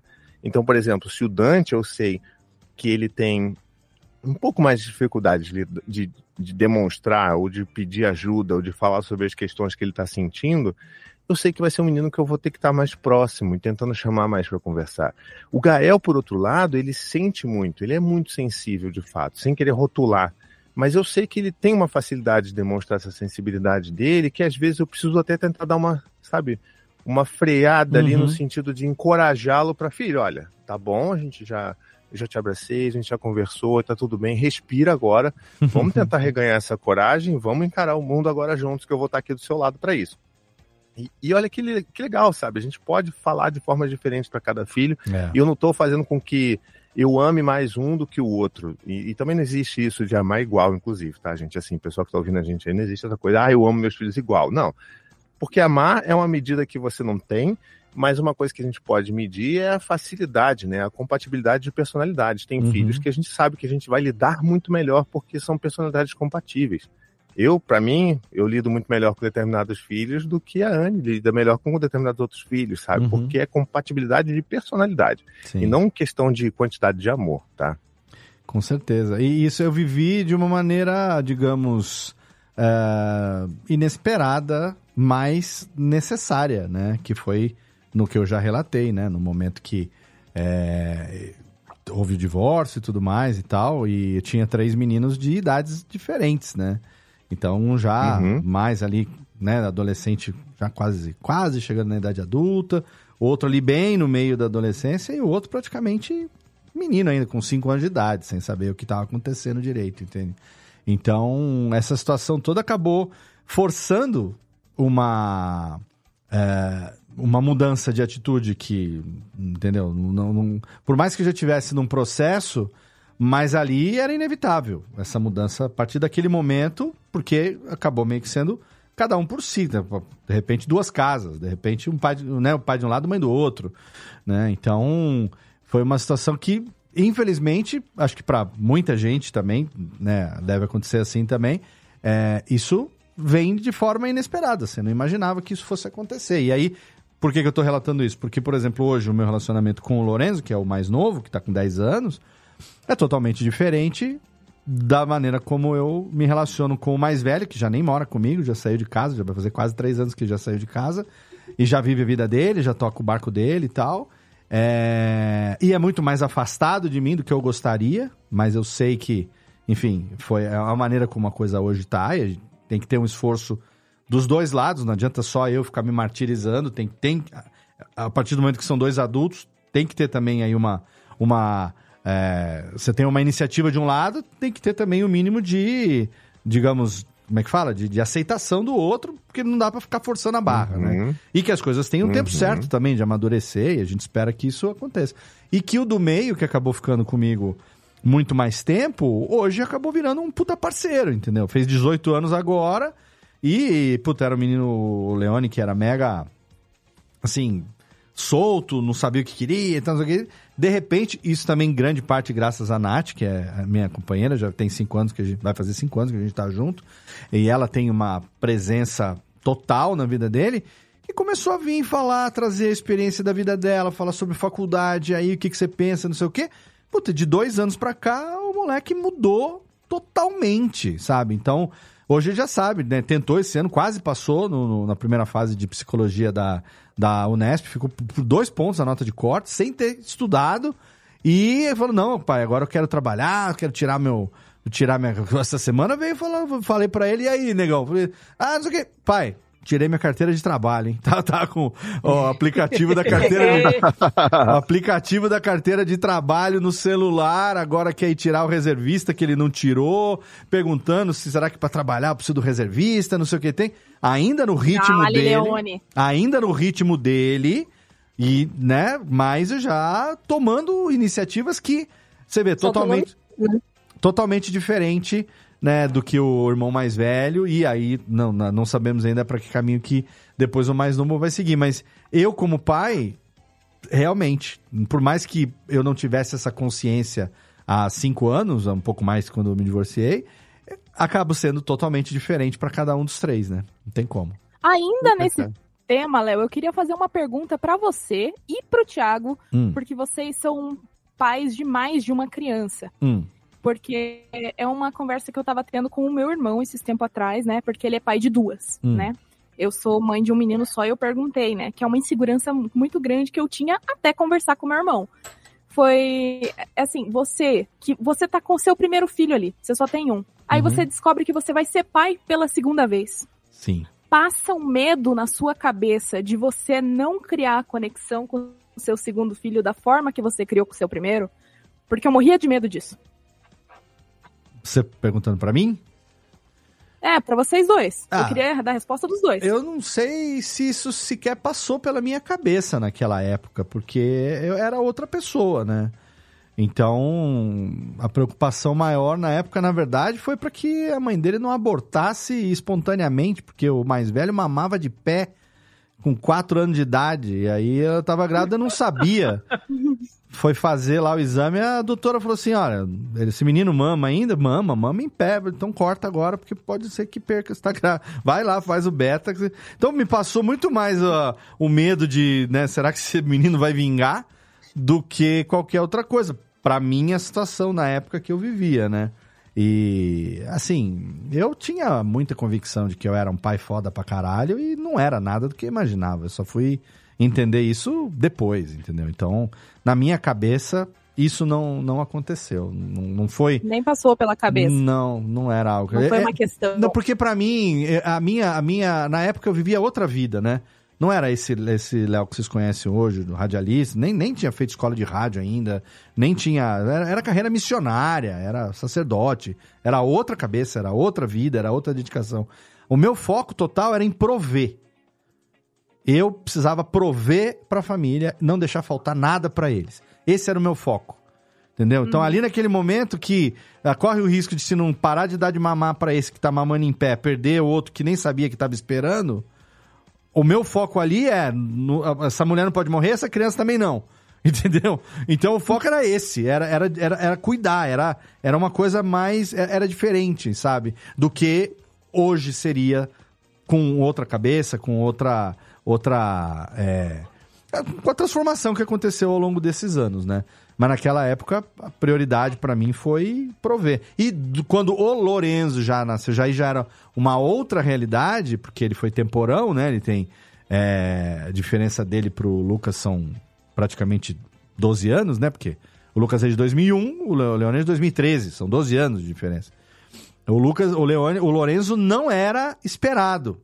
Não era esperado. E aconteceu. Entendeu? Então, eu não vou entrar em detalhes aí do que, que isso acabou causando dentro do relacionamento e tal, mas ali a minha preocupação já era outra totalmente diferente. Porque eu já não tinha mais os 26 anos que eu tive no primeiro filho. Ali eu já era um cara de 38. Ali eu já tava com quase 40. Então ali a preocupação já foi o seguinte: puta, quando esse moleque aqui tiver 10 anos de idade, eu vou estar fazendo 50, que é o que tá acontecendo neste ano agora. Ele vai fazer 11, Olha aí. ele vai fazer 11 agora em março e eu faço 50 em, em julho. E assim, a minha preocupação toda ao longo desses 10 anos educando ele foi para que a gente, para que não tivesse da parte dele essa noção de que, tipo, puta, meu pai é muito velho pra ser meu pai. Sabe? Por isso que a gente. É, puta, ele é meu companheirinho de pegar, de levar, de fazer, de jogar videogame, de, de fazer as coisas e tal. Se perguntar pra Nath como é que é o relacionamento meu com o Lourenço, ela vai poder descrever melhor, porque eu falar talvez seja um pouco, não sei, é, é, um convencimento demais, assim. Mas eu tenho poucas certezas na minha vida. Uma delas é que quando eu ficar velho, esse menino vai cuidar de mim. Os outros dois eu não sei. Eu acho, eu tenho até dúvida. Mas esse, eu sei que se eu precisar, ele vai cuidar de mim. Esse eu tenho certeza.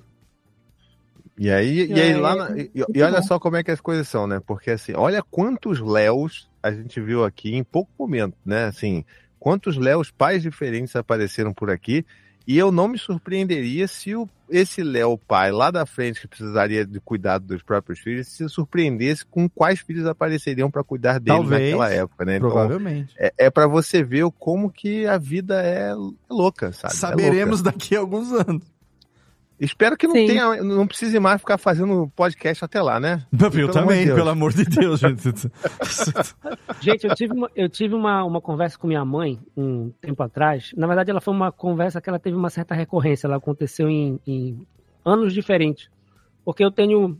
Eu considero sobrinhos, né? São filhos de primos meus, eu sou, eu sou filho único, então a relação com, com esses meus primos de segundo grau é, é, é de tio e não de, de primo. Então eu pa- participei ativamente. O mais velho agora tá, tá com 16, né?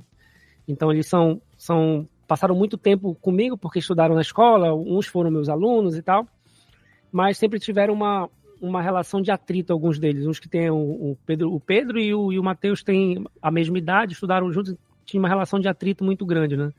E aí, eu ouvindo o Thiago, eu lembrei que uma vez eu conversei com minha mãe, disse pra ela, minha mãe é aquela da família que ela quer juntar todo mundo, entendeu? É, Uhum. todo mundo tem todo mundo da família tem que, tem que se gostar porque pelo fato de ser todo mundo parente familiar e tal uma vez eu falei pra, pra ela né que ela insistia nessa relação entre dois meninos que não se gostavam muito falei mãe não é porque eles são primos que eles têm que se amar Uhum. né? Eles não, eles não precisam ser amigos pelo fato de eles serem primos, por ter uma ligação familiar. Eles não se gostam, a senhora não percebe que, tipo assim, cada um tem a sua vida, apesar de, de, de conviverem com uma frequência muito grande, estudarem na mesma escola, na mesma sala, mas eles têm interesses completamente diferentes. São duas pessoas completamente diferentes e eles não se gostam. Então, quando a senhora, minha mãe que é, que é a avó postiça, né, e a avó mesmo, tentavam, ah, vai pra casa do fulano, vai brincar com teu primo, então, bicho, eles não querem, vocês não estão entendendo. Essas duas pessoas, elas não se gostam. E vocês só estão forçando uma barra. E hoje eles estão com 16 anos, um para cada lado, de vez em quando se falam e tal. Então tem muito disso da que vocês estavam comentando da relação da diferença entre um filho e o outro. E às vezes em outros âmbitos familiares essas diferenças tipo assim, de não se gostarem, de terem relações diferentes também acontece bastante. Nossa, Eu queria saber se eu, se eu- se eu posso emendar minha, minha pergunta aí, porque eu acho que tem a ver, acho que vai fazer um link aí com essa conversa. Tá, é, É. só pra dizer que eu ainda nem respondi a Lana, hein? Então eu É, vou, só quando eu abrir a boca vai ser pra voltar Ah, lá atrás. Boa. Sem problema. Mas eu, eu- vou fazer porque eu acho que talvez dê um, um fechamento, um encaminhamento. Em que momento, não sei se a, se a psicanálise observa isso, existe uma ruptura entre a forma como a gente se lembra quando a gente era criança e entendia o mundo? Porque o que eu vejo são recorrentemente adultos que parece que esqueceram como é que eles queriam ter sido tratados quando eram criança, como é que eles queriam ser entendidos e muitas vezes queriam é, não ser infantilizados, queriam ser considerados. como cidadãos pequenos, enfim, mas que estão ali presentes, que querem ser ouvidos, que têm um posicionamento do gosto, do não gosto, do, do quero, do não quero, né? Então, é, essa é uma, é uma dúvida que, que volta e meia eu fico pensando, quando é que isso se perde? Eu me lembro muito da minha infância e eu acho que passei para minha filha, que também, assim, assim como a Lana tem uma menina, tem um filho só, né, uma menina, que muitas vezes eu tive familiares dizendo, nossa, você faz tal coisa, você, você quando vai falar com ela, você senta e fica do lado dela, eu vejo que você olha na cara dela para falar. Eu, sim, eu digo, mas isso eu acho que é o que eu queria. Eu, eu, eu me lembro de eu criança olhando pro adulto, o adulto aquela coisa monstruosa É. que se debruçava sobre mim, assim, Um Moai, pra falar. né? É, é, exato. Então, o que, que eu fazia? Eu sentava junto da minha filha e a gente conversava e eu trocava uma ideia com ela, perguntava, por que, que você tá chorando? Ah, mas é que não sei o quê. Não, não, calma, respira e me explica por que, que você tá chorando. Porque eu não tô entendendo qual é que é o motivo, mas me explica. E, às- e às vezes, claro que isso perde tempo, mas é um investimento na qualidade da relação, na minha compreensão, mas eu vejo que isso parece que se perde. Mas, Jéssica, esse, esse lance de baixar para falar com a criança é um procedimento pedagógico, inclusive, né, de acolhimento.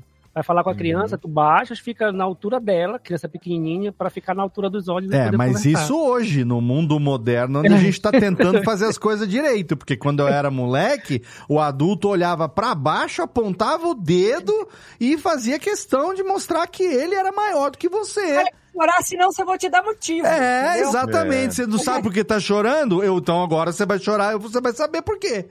Era isso mesmo.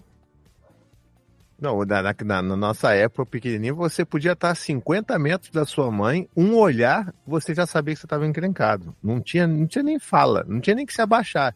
Era Tinha o- 50 metros, olhar tinha de águia ali. Tinha Já o famoso sabia, meu irmão. passa pra apanhar, né? É. Passa aqui na minha frente. Exato. Vem aqui, pra, vem aqui apanhar. Exatamente. O caminho era muito pior do que a sua. É, exato. Você sabe, eu vou morrer, eu vou morrer. Eu vou morrer. Mas, tá, eu, eu- só rapidamente, eu vou falar, acho que com um pouco mais de profundidade aqui, Jéssica, quando eu voltar para essa pergunta, mas eu acho que não, para adiantar um pouco, não é só sobre lembrança. Eu acho que tem outros elementos aí que a gente pode trazer para tentar entender por que isso acontece. É, mas antes que eu me esqueça de responder a Lana, que ela tinha feito a pergunta, eu acho que conversa um pouco com o que o Vitor falou, porque quando você me fala assim, poxa, e aí, quando você soube que você é teu segundo filho, né? Falando especificamente desse momento, a gente entrou em pânico. Eu entrei em pânico. Eu falei assim, a Anne, por exemplo, ela falava assim, a gente acabou com a vida do Dante. A gente destruiu a vida do Dante, assim, acabou pra ele, acabou. É- é- Era a gente pra ele, tudo a gente pra ele. E agora não vai ser mais tudo a gente pra ele. Então, assim, acabou a vida dele. A gente simplesmente ferrou com ele, cara. E é isso. E eu ficava muito em pânico porque é, eu acho que muitas das, das coisas que, que, que acontecem, das nossas reações, elas também são através dos atravessamentos que a gente tem nas nossas próprias infâncias.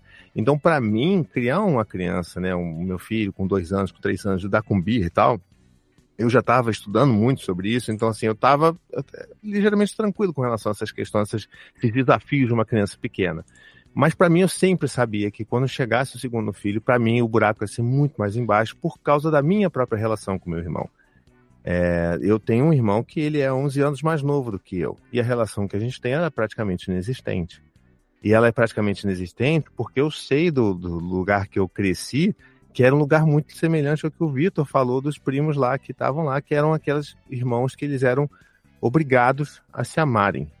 E de tanto que a gente era obrigado a se amar, hoje eu mal consigo cumprimentar o meu irmão. Olha aí. Porque para você fingir, né, fazer uma performance de que você ama o seu irmão para sempre, dividindo durante a sua vida inteira uma beliche com um irmão que é 11 anos mais novo, passar por uma adolescência com uma criança te pentelhando a vida inteira, sem poder falar um eu te odeio nunca na vida, sem se sentir o- a pior criatura da face da terra, ou, sem, ou, ou com medo de, de qual vai ser a reação da tua mãe, por mais que minha mãe não me batesse, não tivesse.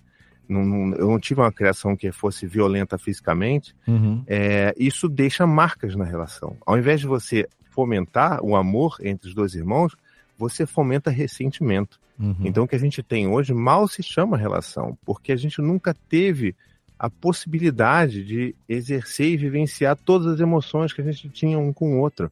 Eu tentei, inclusive, é, quando o meu a, a Anne estava grávida do meu segundo filho, de tentar uma reaproximação com o meu irmão, de tentar conversar com ele, entender ah, essa coisa do quem é o seu irmão? Me conta pra mim, como é que eu sou pra você? E eu quero que você ouça o que que, o que, que você é pra mim. E não funcionou. É sabe? aquilo que eu falei, né? essa expectativa Quando você que, não assim, tem- não, vamos resolver. É, Quando vamos você não resolver, vai tem do outro, uma, uma, uma aceitação do outro lado, essa reciprocidade não existe. Exatamente. Não exatamente. tem a Se não tem disponibilidade. abertura, Não tem abertura, sim, sim. Então, a gente continua assim, é, muito nessa linha do a gente se respeita, mas a gente não se dá. Uhum. E quando a Anne engravidou do Cada um do eu seu falei, lado, né? Se respeita, ferrou. mas cada um no seu lado, né? Exato. E aí eu falei assim, cara, ferrou, como é que eu vou fazer? Como é que eu vou ensinar os meus, meus filhos a serem amigos? Porque eu não sei como é que é isso, não. Uhum. Mas da mesma forma como eu também não tive um pai que me dava carinho, afeto, era afetivamente disponível e presente, né? Tal qual o próprio Leo Lopes já falou aqui também da referência dele, Uhum. eu, eu, eu também não, eu não sabia, eu não tinha referência de como era ser um pai amoroso. E eu desenvolvi. Então, foi meio que entendendo que, a- inclusive a partir das nossas é, ausências, a gente consegue desenvolver novas competências, que eu descobri que eu poderia sim entender como que se vai criar os irmãos e como que a gente pode tentar entender qual é a relação entre eles que seja da, mesma, da melhor forma possível. Uhum. E acho que o principal caminho que a gente seguiu foi esse de respeitar o que cada um sente em relação ao outro. A ponto de, quando o Gael era bebezinho, o Dante já chegou para Anne e falou assim: Por que, que você teve o Gael? Ele não pode voltar para sua barriga, não. E pensem, como é que uma criança que fala isso, imagina como que ela receberia uma resposta da mãe dela, que não fosse um tapa na cara ou um cala a boca que ele é seu irmão, você tem que amar o seu irmão Uhum. sabe? Então, pra gente, esse tipo de coisa foi um baque, mas ao mesmo tempo a gente falou assim: é, né, filho? Às vezes é difícil ter um irmão bebê pequeno, né? Caramba, você não queria ter um irmão às vezes, né, filho? Mas às vezes você gosta de brincar com ele, eu sei. Mas às vezes é muito difícil, eu entendo isso. E é aí que muda a chave. Quando a gente reconhece que os irmãos não necessariamente têm que se amar 100% do tempo, que eles Uhum. eventualmente vão se odiar, inclusive, a gente consegue entender e fazer com que eles se sintam bem com relação a isso. Porque quando você fala, você é obrigado a se amar, e ele sabe que ele não tá sentindo, o que ele tá sentindo ali não é amor, então o que, que ele pensa? Tem alguma coisa errada comigo. É. Então, tem. Né? Então eu tô errado, porque se o que eu tô sentindo não é o que minha mãe Diz a que minha é pra eu estar referência tá sentindo falando, isso, né? É. Então tem alguma coisa muito errada comigo. Acho que a Uhum. Jéssica queria falar, né, Jéssica? Não, só pra. É porque você acaba dando uma. in- invalidando o que a criança está sentindo. né? Exato. É, Exato. a minha mãe, quando a- só, só fazer um pequeno parênteses, quando a minha irmã nasceu, nós temos quatro anos de diferença, ela é quatro anos mais nova que eu, ela chorava muito, teve cólica quando era bebê e tal. E eu parava do lado do carrinho dela quando a minha mãe não estava perto.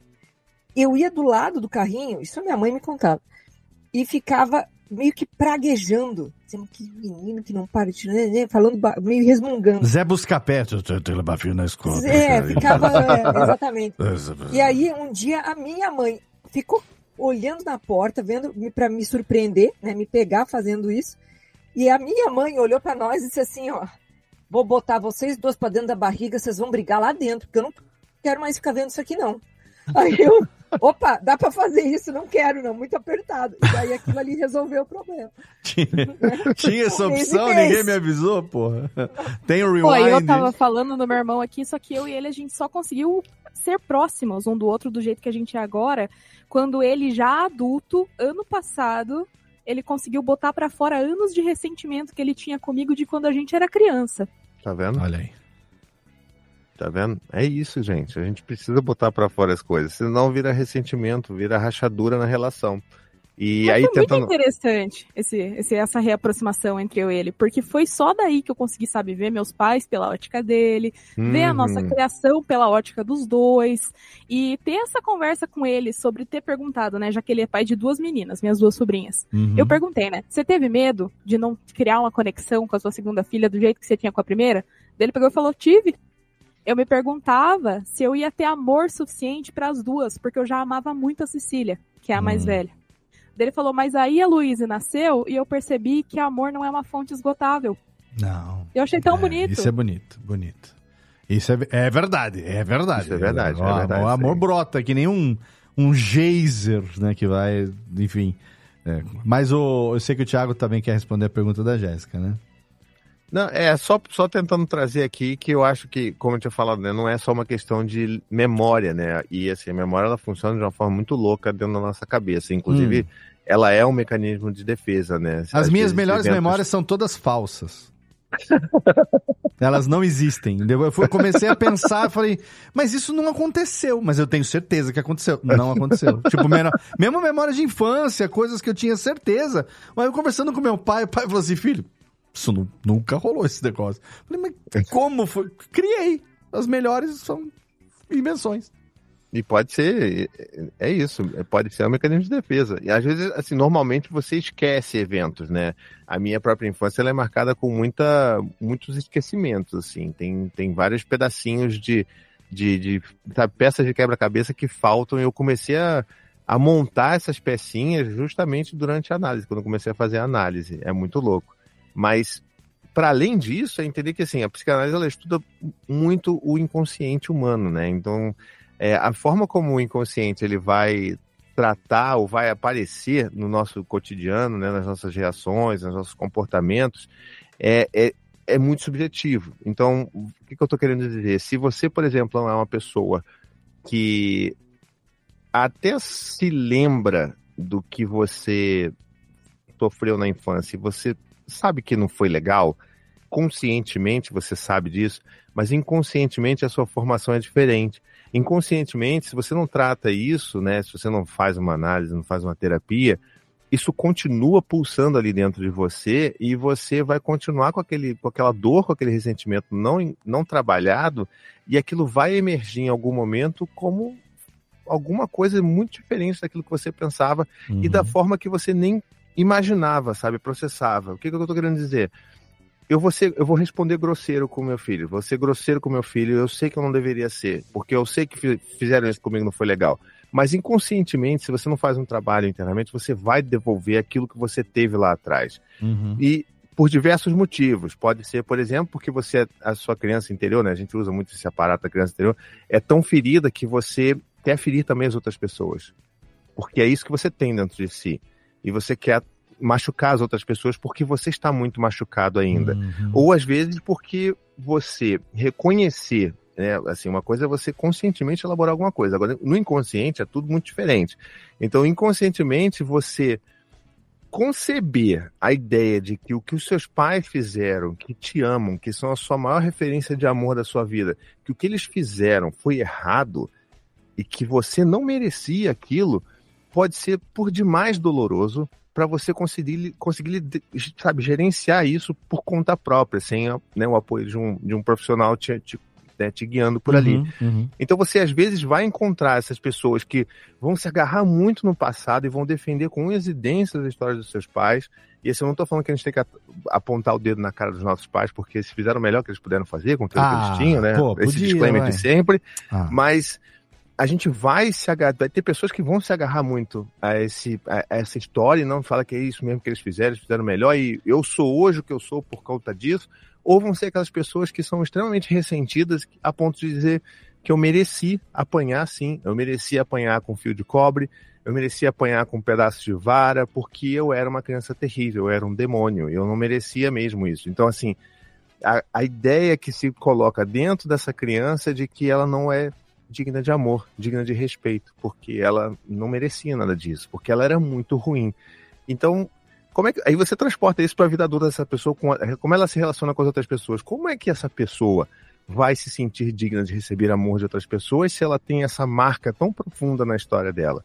Uhum. Então, é por isso que às vezes parece chato que o psicanalista fica sempre voltando para a infância, mas é porque ele tem tanto impacto na vida adulta que assim, a gente vai ter que voltar e falar sobre esse elefante branco na sala Sim. em algum momento, sabe? Sim. Ô, deixa A eu fazer uma psicologia é interessante, né? Ai, desculpa, Léo, pode falar. Não, eu queria fazer uma pergunta e queria trazer também uma questão rapidamente aqui, guarda, rapidinho. Ô, Tiagão, você vai, agora que você é psi-esqui, você vai. Essa referência para de pica-pau, hein? Vocês, vocês pegaram a referência? Eu vou ver o Psi-Ski, eu vou ver o doutor. Você vai atender de Psi-Ski também ou não vai dar tempo na vida para fazer Psi-Ski? É um dos motivos pelos quais eu. A minha primeira formação é engenheiro, tá, gente? Nós sabemos, as né? se- as pessoas sempre se chocam com esse dado, né? Sim. É, mas é, a minha primeira formação é engenheiro e eu ainda trabalho como engenheiro dentro do CLTzinho ali, Hum, porque é o que a gente consegue também fazer para pagar as contas. exatamente. Mas é, a minha intenção, a minha ideia era justamente que isso a longo, hum, médio, longo prazo se tornasse uma mudança de carreira para mim, que eu pudesse. Hum, Mas de você não fato, começou a atender clinicar. ainda. Não começou ainda. Não. Não, porque dentro da psicanálise tem um negócio que, assim, é é uma frase muito importante, que o, o psicanalista, ele se autoriza a Hum. clinicar, né? Então, assim, eu ainda não me autorizo a fazer isso. Eu ainda não Entendi. sinto que eu tô pronto para Entendi. atender outras pessoas, sabe? Então, assim, é um... O processo de formação, ele terminou oficialmente, mas ele continua para sempre dentro da vida de um psicanalista. Eu continuo Entendi. fazendo curso, continuo fazendo outras formações, até um ponto que eu me sinta apto para fazer isso, sabe? Entendi. Então aqui eu trago a palavra de professor Odilon para você, que é o seguinte: bote isso em sua cabóquia para você não esquecer. No momento em que você se autorizar a clinicar, você está devidamente autorizado a me clinicar, por favor. Estou aqui. Estou autorizando você a se autorizar a clinicar a mim mesmo. É essa a questão. Então é essa coisa. Se estou de primeirão nessa fila, ok? Dito isso, tô de primeirão, eu tô falando sério, hein? Tô de primeirão nessa fila aí. O dia que você fala Existe assim. um conflito aí porque a gente é amigo, né? Mas não, mas isso que, mas cara, é que Troca tá. áudio, vai trocando áudio. Aí áudio. que tá, você, querido. você pode começar a Eu mudei a de mal voz, mudei de voz, mudei de voz, mudei famoso de corta voz. aqui, né? Calma, eu mudei de voz agora. Agora só, agora outra voz. Eu mudei de voz porque é o seguinte. Eu preciso de alguém que eu possa me abrir, entende? E isso é uma dificuldade com pessoas estranhas. Então, talvez estou dizendo aí, vamos conversar em off depois, porque a minha vida é isso aí. Já tá conhecendo aí mais ou menos. Mas é sério, Cara, o fato de ele Ele ser. é, o, ele é o próprio, ele é o próprio fragmentado, né? Fragmentado brasileiro. Isso porque você não viu o carro do ovo passando na sua rua. Não, o carro da rua passando no seu ovo. É que é o que tem acontecido comigo. Há 50 anos o carro da rua passa no meu ovo. E ó, eu quero dizer aqui rapidamente dois feedbacks que a gente recebeu aqui pelo chat, aproveitando para agradecer você que está ouvindo esta bodega de programa, seja pela nossa gravação ao vivo no YouTube ou também através do feed do podcast. Muito obrigado.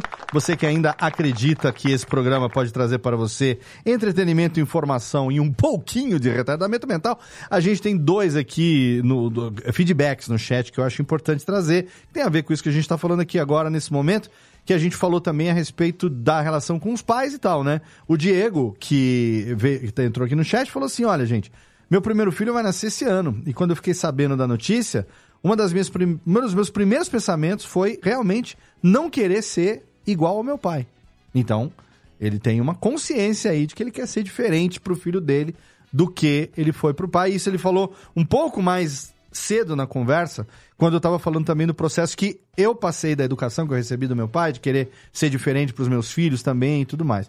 Mas aí você tem vários motivos que podem levar a isso, né? Às vezes você identifica um comportamento que não é legal do seu pai e você sabe que aquilo não é legal, não quer passar para frente, ou às vezes tem mil e uma razões aí, seja aus- ausência, às vezes até razões negativas, ausência, agressividade, tudo mais, enfim.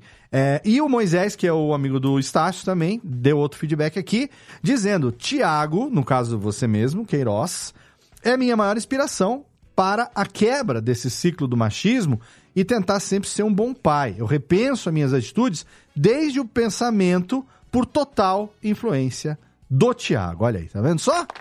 Poxa, que legal. Obrigado. Viu como obrigado o elogio é pouco para você? Exatamente. Quebrar as Feliz. correntes e fazer terapia, galera. Gostoso demais. exatamente, exatamente. Mas estou guardando para você, Thiago. Tem uma história longa para contar.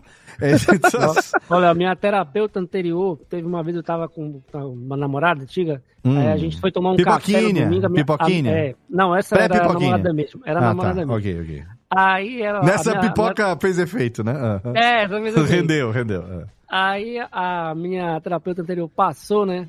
E aí a minha namorada perguntou, Ei, olha a Lúcia lá, que era minha terapeuta, não vai falar com ela? Eu falei, eu não, eu quero intimidade. Com a terapeuta, vai acabar com tudo. Eu lá vou dar bom dia pra ela, só encontro ela no, no, no consultório e é isso. Eu queria fazer um apontamentinho que eu ia fazer Faça, uns Lana. minutos atrás, que Manda ele ver. ainda é pertinente. Por favor. Que é sobre a parte de você nunca crescer de verdade quanto aos seus sentimentos. Tem coisas que você fica preso num looping eterno de Hum. coisas que aconteceram na sua infância, né?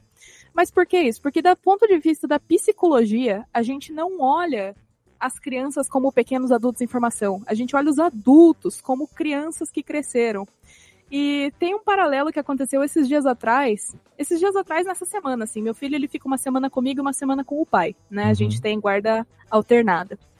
E aí, eu tava na sala, que é pertinho aqui. Ele tava aqui no quarto dele, que é onde eu gravo, inclusive. E ele tava conversando com o Google pra pesquisar as coisas por comando de voz. Hum. Daí ele tava, Google, o que é onomatopeia? Daí daqui a pouco, Google, quantos planetas tem no sistema solar? Hum. E assim, eu tava lá ouvindo, né, e me divertindo, vendo ele ralhar com, com, com, o microfone do Google. Aí corta pra hoje, mais cedo, eu tava no horário de almoço, eu tava comendo meu pãozinho ali, e eu tava pesquisando coisas aleatórias Pãozinho com carne de onça, diga direito aí. Isso aí. Foi o almoço do dia hoje. Inclusive, não bateu legal, mas isso aí fica pra outras conversas. a gente É, fala eu disso no pode. A gente fala disso no ACPIPs e Birinais. É. Eu tava pesquisando alguma coisa, eu não lembro nem o que que era, mas eu tava pesquisando ah, o que que era o significado de cataclisma. Hum. Porque eu achava que sabia o significado, mas não tinha certeza. Certo. Daí eu tava lá, o que é cataclisma? Daí eu percebi o que eu tava fazendo eu dei risada sozinha, que eu fiquei, cara, o, no que eu sou diferente do ciel? Eu sou igualzinha. Eu tenho Uhum. um tempo, eu vou pesquisar uma coisa aleatória na internet. Uhum. Eu vou buscar um conhecimento que eu não preciso, mas eu quero. Sim. Tipo, o que que eu e o Ciel temos de diferente? A diferença é que eu faço teclando e ele faz por comando de voz. Exatamente. Mas aí tem, tem, um, tem um, um, um erro no teu conceito aí, Lana. Porque Lá a criança, ela é uma invenção da modernidade. Na Idade Média era só Sete tinha, anos era nasceu adulto. adulto. É isso aí. Criança é uma invenção. Criança do- é uma invenção da modernidade. Exatamente. Mas é que antigamente psicologia era encher saco de farinha, né? Não é? Era da choque em ratinho. Ô, Tiagão, queria perguntar aqui o seguinte, é, pra gente partir aqui já também para algumas conclusões, e os meninos também acho que devem ter mais perguntas que querem fazer, mas eu queria saber em que momento que o engenheiro é, resolveu ser psicanalista, quer dizer, em algum momento, sei que tem, tem a ver com teu, tua, tua trajetória, é, é uma mudança de carreira, digamos, diametralmente oposta aí, né? A gente tá saindo de, de exato, de uma coisa totalmente exata para uma coisa fundamentalmente humana, né? Então você tá. É uma carreira que tá dando certo. né? Sim, sim, mas assim. é, eu, quero, eu quero entender. Eu também tenho essas coisas também de, de, de gostos por coisas. Mas assim, a tua carreira é, acabou. A tua carreira não. A tu- tua atuação, digamos assim, né? E eu mesmo fui um, um testemunho disso com o que eu falei mais cedo. Você acaba, graças a Deus, in- influenciando mais positivamente do que negativamente as pessoas que estão à sua volta, né? Então, em algum momento nasceu em você o desejo de transferir esse seu aprendizado para essa utilidade que, que vai ter na vida das pessoas? Ou foi uma coisa que você fez primeiro para um autoconhecimento, uma coisa para você e para tua família, para teus filhos, para confirmar determinadas coisas? A gente sabe, né? Essa coisa do analítico também precisa muito dessa coisa do viés de confirmação e tal. É, e aí, por acaso, por isso que você está falando agora, talvez um dia eu me permita também é, fazer clinicar, e aí, quem sabe, eu abra isso também para outras pessoas e tal. É, Lembrando que eu sou o primeiro da fila, por acaso, obrigado. Só pra ficar claro, só pra ficar claro. Mas aonde que surgiu, sei que eu tô frenético, aonde que surgiu esse desejo que esse ano agora, recentemente, 2023, é, você conseguiu aí terminar o ano com a sua certificação? É, é muito difícil eu precisar um momento específico, né? Mas eu acho que ele foi uma, uma caminhada que meio que acabou acontecendo. E justamente junto com a minha paternidade, né? Uhum. Eu, é, eu acho que quando o Dante nasceu, eu comecei a me preocupar muito em, tá, e aí, o que, que eu vou fazer? Eu quero fazer um negócio diferente. Agora, é isso, eu quero fazer diferente que fizeram comigo, mas como? Eu não sei, não sabia nem que tinha nome. Aí depois que foi entender o que era criação com apego, e aí foi entender o que, é, que, a, criação, a, que a criação com apego estava embasada na teoria do apego, que é uma teoria proposta por um psicanalista britânico. E aí você vai, assim, eu sou, a minha essência mesmo é nerd. Então, Uhum. eu comecei a, antes eu lia, sei lá, Senhor dos Anéis, e aí eu parei de ler qualquer coisa fantasiosa e comecei a só ler sobre isso, sabe? Sobre teo- teorias de, de psicologia, de psicanálise e tal. Uhum. Mas muito focado na criação de filhos.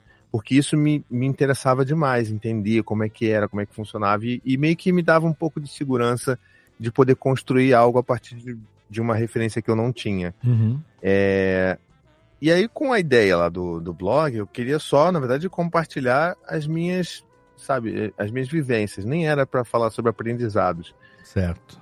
Mas, ao mesmo tempo, eu comecei a sentir uma vontade, uma necessidade, não é nem vontade, uma necessidade muito grande de tentar contribuir para a vida das outras pessoas. Certo. Foi, e assim, na verdade, até antes de nascer o blog do Paizinho Vírgula, eu já comecei a conduzir é, reuniões, né, grupos de apoio aqui no Rio de Janeiro, que era basicamente assim, eu mais umas 10 famílias, com cada um com seus bebês, que nasceram meio que na mesma época, a gente ia ali para uma pracinha, para um parque no Rio, e a gente fazia um encontro em cima de algum tema específico de criação com apego que eu estava aprendendo e, e- e me desenvolvendo em cima. Uhum. E aí conversava e tal, e a gente trocava ideia, trocava muita experiência. Então, é, a minha necessidade de estar junto das pessoas e, e ajudá-las de alguma forma já nasceu nesse lugar aí. Tanto que depois eu criei o grupo no Facebook do Criação com Apego, e dali que começa a vir uma demanda muito grande de você devia fazer um blog. Então meio que Uhum. nasceu assim, foi meio que de trás para frente. Certo. E foi sempre tentando fazer assim, ah, vou fazer uma certificação para tentar fazer esse grupo ter uma estrutura melhor, se tornar um grupo de apoio da API, que é Attachment Parent International, que é tipo a, a ONG internacional que meio que é, regimenta a criação com apego, vamos dizer assim. Uhum. E aí eu fiz a formação. E nessa formação que eu tive contato, de fato, com muitos livros que eu nunca tinha lido, de comunicação não violenta, é, livros sobre formação né, da mente humana, sobre como é que o cérebro se desenvolve. E eu comecei a ficar maluco com todas aquelas informações e comecei a compartilhar aquilo mais com as pessoas que estavam ao meu redor e também na internet. As pessoas começaram, e eu achava isso muito louco no início, né, me, me olhavam como referência. né, O que, que o Thiago tem a dizer? Me perguntavam, né, eu era o Google de muitos pais e muitas mães naquela época. Eu achava aquilo no início muito doido, mas no final eu começava a perceber que aquilo podia ser um propósito para minha vida. E Uhum. começou a ficar muito distante aquilo que eu fazia enquanto engenheiro, em termos de propósito, com aquilo que eu fazia é, fora do horário de trabalho, sabe? Então, é, ao mesmo tempo que eu garantia o sustento da minha família, né, esse lance do prover, então o sustento, o aluguel, a Sim. comida e tal, eu conseguia ter com, né, com a- a- o ofício de engenharia, mas ah, o propósito de vida já não batia mais ali há Uhum. muito tempo. É, ao longo desses anos todos, eu tentei andar ali pela minha engenharia para tentar encontrar um lugar que eu pudesse estar me sentindo mais confortável com aquilo que eu estou fazendo. Então, hoje, eu estou muito mais feliz do que eu fazia antes, dentro da engenharia, né, dentro do meu trabalho, da minha empresa. Não minha empresa, né, da empresa que eu trabalho. Sim. É, mas ainda assim eu senti essa necessidade, sabe? De, poxa, eu preciso em algum momento fazer alguma mudança na minha vida para que eu possa, de fato. Não, eu tenho quatro filhos, não dá para essa coisa de largar tudo e viver de ser influenciador. Né? Uhum. Eu, não sou, eu não tenho milhões de seguidores para garantir que eu vá conseguir sustentar minha família assim. Sim. E também não é o que eu quero, né? E foi meio que durante a pandemia é, que eu, eu, já, eu já tinha muito interesse em, em estudar, me fazer uma nova formação. Eu, a princípio, pensava muito na psicologia, mas toda a psicologia que eu via, eu precisava fazer ah, né, a, a aula presencial, dentro de faculdade. E eu falo assim, cara, nunca vou conseguir me dedicar Uhum. tão cedo. Eu vou ter que Uhum. esperar uns 10 anos, meus filhos estarem grandes, para eu conseguir fazer esse meu sonho acontecer. Uhum. E foi do- quando, justamente nos primeiros meses de pandemia, que eu, que eu comecei a olhar com mais carinho para psicanálise, para a formação de psicanálise. Porque psicanálise, por, é, vamos dizer assim, por fundamento, ela é uma formação livre. Então, existem muitos institutos que oferecem formação em psicanálise e alguns deles, inclusive, com cursos que são 100% EAD, principalmente na época do, né, da, da, da pandemia. Perfeito. E aí eu falei, cara, talvez seja aí o meu caminho. E foi meio que esse o meu processo. Eu comecei é, logo no início da pandemia, então demorou uns quatro anos para me formar. Tem, tem muitas pessoas que se formam muito antes do que, do que eu, sabe? Mas eu falei assim, não, vou fazer no meu tempo, quando eu dar, quando as crianças estão dormindo, antes de ir para a cama, eu vou aqui ler um capítulo Uhum. e vou tentando. E junto fazendo análise, porque a formação de psicanalista é, na verdade, um tripé que você tem da formação teórica, né, com a formação, na verdade, com a supervisão que você tem depois, ou seja, você sempre tem que ter alguém te supervisionando quando você está clinicando, né? Então, tipo, se eu estivesse atendendo o Léo, eu tenho que ter um outro analista mais experiente do que eu fazendo essa supervisão comigo depois para comentar os casos e falar aquelas coisas que eu estou pensando e compartilhando com ele os casos. E, o ter e a terceira perna desse tripé da formação, que é continuada do psicanalista, é a análise. Então, assim, uma coisa que eu já fazia antes de querer fazer é, psicanálise é, é justamente ser um analisando, né? Uhum. Quer dizer, ser um analis... Agora eu já sempre me perco nessa coisa do português, se analisando ou analisado. Mas ser um analisando, eu acho, Analisando, né? É isso, então tá certo. Então, assim, eu, eu, eu já fazia isso e aí eu comecei a perceber, durante inclusive a psicanálise, que o que eu fazia não era terapia com psicóloga, era uma, era uma psicóloga que seguia a linha de psicanálise, porque tinha um lance do divã e eu já gostava daquilo, então muita coisa se conectou quando eu comecei a me aprofundar nessa formação.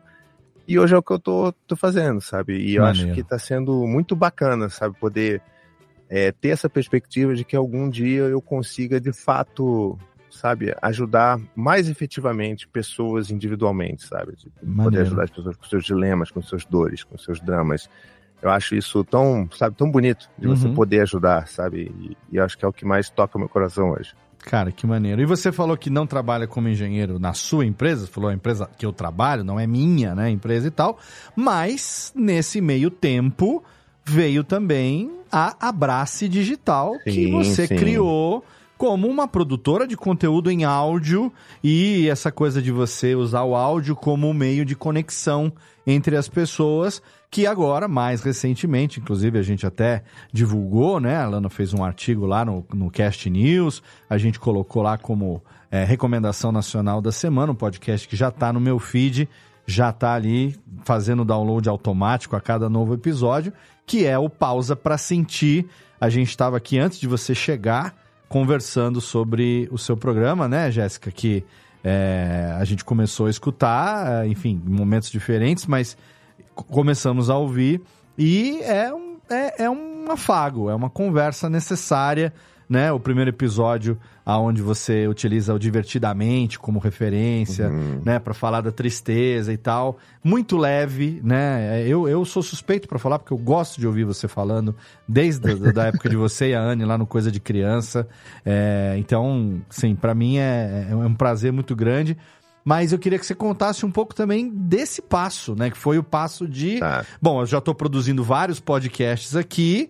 Vou criar uma produtora, uma empresa, né? E Abrace Digital é um nome fantástico. O próprio logo, que é tipo uma nuvenzinha, assim, dando um abracinho e tal. Eu achei fantástico a sacada. Parabéns para quem, quem teve a ideia, porque é muito foda.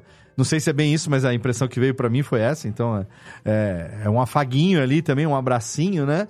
É, e como que foi, como é que tá sendo isso agora, estrear no começo do ano um novo podcast semanal, compartilhando esse- essa coisa do projeto solo, né? Onde você tá Sim. ali, né? Que é uma coisa que eu, eu faço há muito tempo, mas até por isso talvez possa dizer a dificuldade que é quando você toca um negócio que é só você e suas ideias e, e aquilo que você quer compartilhar. A gente precisa se é, ter bastante foco para não se perder na, na, na- não ficar é, de, de- como é que fala De, é, desgressando não, como é que fala de, digre, digre, de- como é que é a palavra certa? Digredindo? Divergindo? Diver- eu não sei quando, quando você vai embora e volta né Aí digress. Viajando, É, viajando. é, viajando na maionese, exatamente. Como eu fiz agora nesse momento aqui.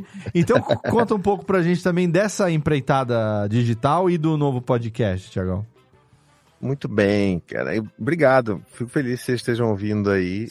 Eu, eu fico também muito grato pela indicação também. Acho que to- to- vocês sabem muito bem, né? Qualquer indicação, quando a gente tem um podcast novo nascendo, ele é, é, é fundamental, né? Eu Acho que para mim, muito mais do que redes sociais, é o boca a boca que faz um podcast crescer.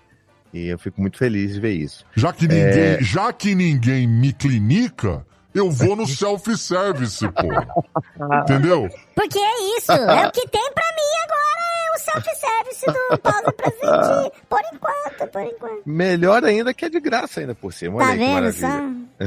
Vai ficando cada vez mais clara a necessidade da Precisa. fila preferencial pro cara mais. Precisamos rapidamente. Obrigado, Lana. Ajuda a reforçar aí que tá difícil o negócio. Mas e aí, Tiagão? Mas olha, é, eu acho que quando a gente começou lá só com tricô, a gente não tinha essa expectativa de fazer, de ter uma produtora, né? Mas ao passar do tempo que a gente começou a ver que existiam outros projetos que a gente poderia apoiar de novo, ajudar as pessoas, Uhum. é, a gente entendeu que precisava de um, de um guarda-chuva, de uma produtora que desse esse aporte para as pessoas, né? Então, é, a gente já passou por muitos podcasts lá dentro que hoje estão em ato ou que se encerraram. Como vocês sabem muito bem, que é a vida normal também, né? Assim, podcasts Isso. nascem também morrem. É isso aí. Ou às vezes entram em pausa. É, Algumas pausas E- são pra sempre. Algumas são para sempre, até que alguém autorize essa morte, né? Exato. Precisa ser autorizado. Ou alguém pague pra voltar. mas, mas é muito legal ver como que a ideia do, né, das nossas produções de podcasts sempre eram essas, né? Pra gente ter conversas que pudessem dar um afago, que pudessem Uhum. dar um colo. E tanto que o meu sócio, né, o Hugo, inclusive, ele, deve- ele vai ficar muito feliz quando ele ouvir isso que você falou aí, porque foi ele que criou essa logo. E a ideia era justamente essa, que o representasse um abraço, né? Uhum. Uma coisa meio fofinha, assim, um colo, um abraço. É, foi isso que eu E- percebi. Que bom, tá vendo? Então ele acertou. Uhum. E, e, e a ideia era justamente essa, a gente ter programas que fossem nessa linha, né? Hoje, é, assim, em funcionamento, em publicação frequente de novos episódios, a gente tem o Tricô, tem o Pausa e tem o Cartas de um Terapeuta, que é do meu amigo Alexandre Coimbra Amaral, que é psicólogo. E, assim, é o, é o maior podcast da casa, é um podcast que as pessoas ficam, assim, ensandecidas. Se você gosta do self-service, te convido a também a ouvir o do Xande, porque, assim, é aquele podcast que você sai dele com alma lavada, sabe? Ah, que legal. Ele, inclusive, é um cara que sempre me incentivou muito a seguir esse, essa trilhar esse caminho da psicanálise, porque ele sempre falava para mim assim: Tiago, você é o engenheiro mais de humanas que eu conheço na minha vida, porque é basic... e eu acho que essa, esse- sabe, essa definição é perfeita para mim, porque é isso. Eu tenho ali o lance da engenharia, mas eu gosto muito de ter essa coisa do de entender o humano. E, e foi a partir desse lugar que eu quis criar o Pausa para Sentir. Ele é um projeto que ele já está comigo sendo maturado, mastigado, aquela coisa né, de- da, da mãe, da mãe pássaro que ma- mastiga, regurgita, vomita na boca do bebê, depois pega de novo, não sei o que, foi, foi uma nojeira dessa, assim, durante dois anos. Uhum. Eu já gravando piloto que nunca foi ao ar e que nem vai, mas que o tema talvez em algum momento volte a aparecer. E que nasceu porque eu queria muito falar não para pais e mães mais. Uhum. Não nunca mais, mas tivesse um projeto que eu falasse para os filhos, Certo. sabe? Perfeito. São 10 anos falando sobre para os pais e para as mães sobre como que é importante, o porquê que é importante cada coisa que a gente fala, por que que a gente deveria falar dessa forma, o abaixar para você falar no olho, olhando o olho no olho do seu filho, por que que é importante você não, não, né, não bater ou respeitar seu filho e quais que são as- os benefícios para a vida adulta dessa criança. E eu queria muito usar todo esse aparato que eu tenho para conversar com os adultos que não necessariamente tenham filhos, mas para falar assim, sabe, às vezes isso que você sente hoje em dia, essa inveja que você sente, ou essa coisa que você fala que, sei lá, você é muito competitivo, talvez isso tenha uma origem. E talvez isso seja lá da sua infância. Uhum. E talvez você nunca tenha parado para pensar sobre isso. Talvez você nunca tenha parado para pensar sobre a importância que é sentir tristeza. Porque a gente está sempre buscando uma felicidade que nunca chega, né? Uhum. E a gente fica sempre experimentando isso, buscando algo que não existe, e a gente não valoriza a tristeza que às vezes bate na porta e que a gente precisa olhar para ela e falar: Oi, você tá aí? Uhum. Então, Perfeito. a minha ideia era justamente fazer essa inversão de falar com os adultos sobre coisas que a gente deveria conversar desde a infância, mas que nunca conversam com a gente. E, cara, tem sido fenomenal, sabe? legal, o feedback que eu tenho recebido das pessoas, que as pessoas têm. Porque é uma experiência muito louca. Eu termino de gravar um episódio e normalmente eu termino, assim, gravo tricô, eu gravo, termino feliz, termino eufórico, eu tô com os meus amigos, mas eu termino cansado também, porque, pô, são duas horas de gravação, a gente tá ali rindo, não sei o que, falando um monte de coisa. Indireta o pausa. o pausa, ele é diferente. Quando eu termino de gravar, eu termino de gravar ele meio assim, sabe? Ah, sabe, tipo, ah, que bom que eu gravei isso aqui. Termino com o coração leve. E um dos maiores feedbacks que eu recebi das pessoas que estavam vindo é que elas terminavam de ouvir o meu episódio com o coração quentinho. Então é meio que uma transferência de quentinhos de coração um para o outro através do áudio. E eu tô, assim, fascinado de poder fazer. Fiz com medo, eu estava com medo e foi com medo mesmo assim, porque é a mesma coisa de se autorizar. Eu nunca falei sobre nada que não fosse parentalidade. Então, falar sobre isso, dar esse passo, né, ainda mais enquanto psicanalista recém-formado, para mim foi um negócio que eu falei assim, cara, eu deveria fazer isso. Será que eu deveria? Será que eu me autorizo? Tenho medo, síndrome do impostor, não sei o que lá. Então, um monte de coisa veio. Eu falei vou assim mesmo e vamos ver no que vai dar. Se for muito ruim, eu apago e finge que nunca aconteceu. Então, Cara. só não apaguei é porque deu certo. E eu não sei se é você acompanha, rapidinho, não sei se você acompanha o- os aplicativos, Tiagão. Não sei se você está monitorando isso ou não, mas Uhum. no momento desta gravação aqui, o Pausa para Sentir está entre os quatro destaques de lançamento do Spotify. Olha E aí. ele está em destaque nos novos podcasts da Apple Podcasts. Olha aí. Organicamente, está lá. Eu estou vendo a tela nesse momento aqui. Olha se aí, você da entrar no, não sabia não. Se você entrar lá na Apple e no Spotify, você vai ver o destaque Na- no, no Spotify na hora da gravação aqui. Estamos gravando isso daqui numa terça-feira, 10 e meia da noite. Tá lá, quatro po- podcasts em destaque, Porta News, dentro da minha cabeça, do Vidani, tá em destaque também, merecidamente. É, Lua Nova e Pausa para Sentir. E na faixa dos novos ali, novos e recomendados do Apple Podcasts, Pausa para Sentir tá lá também. Merecidamente, vida, meu que velho. legal. Merecidamente. Feliz demais. Parabéns demais e obrigado, né? Jéssica, eu acho que você ia fazer essa colocação, Não, porque tem a é, ver com o que a é, gente estava falando antes também da, da gravação, né? A gente estava conversando antes sobre essas, essas pequenas questões porque você se autoriza, mas ao mesmo tempo você tem o seu lugar de fala. Não é que você simplesmente se autoriza, você se expõe. Uhum. né? Você só fala disso, você não fala como psicanalista. Você fala como uma pessoa que passou por aquilo ali, num momento de reflexão, você está compartilhando com as pessoas, dizendo: Olha, eu também tenho isso, você passa por isso? Olha só, eu também, você não está sozinho. Né? Então, acho que esse é o grande diferencial, que você não se coloca como uma autoridade, agora, né, uma coisa meio professoral, agora nós vamos tratar de tal assunto. Não, você sempre começa dizendo, ah, eu tô, tava, tava passando por uma situação assim, acordei hoje pensando em tal coisa, me lembrei de não sei o quê. Então, eu acho que essa, essa é a disrupção da conversa, sabe? Que você que tem essa formação passa por isso, talvez tenha a, a- a formação justamente porque também queria se autoconhecer, né? Uhum. Se autoaprimorar, é essa coisa que a gente se aprimora, aprimora e nunca não chega, nunca tá pronto, né? Tem um, tem um amigo meu que diz, não, quando você, você tá pronto, então você pode morrer. Ah, porque ninguém nunca tá pronto, né? Perfeito. Nossa, Então, é, que é bom um que você percebeu eu isso. acho. Eu, eu fico feliz mesmo de você ter percebido isso, porque é, é intencional. Tem uma coisa, tem uma coisa que me incomoda muito é quando eu vou ouvir algum, algum, né, algum especialista, alguém que é muito renomado e tal, e ele é tão distante que às vezes é, é muito difícil eu me identificar com aquela pessoa. Então, para mim sempre deveria ser o contrário. A gente tem que se identificar enquanto seres humanos, a gente tem que se encontrar naquele meio do caminho. E, e- e nada melhor do que, bom, já que eu tô falando sobre se vulnerabilizar de uma forma geral, né, que eu me vulnerabilize e mostre pra vocês assim, olha, Sim. eu também passo por isso, eu também tenho meus medos, eu também sinto dessa forma.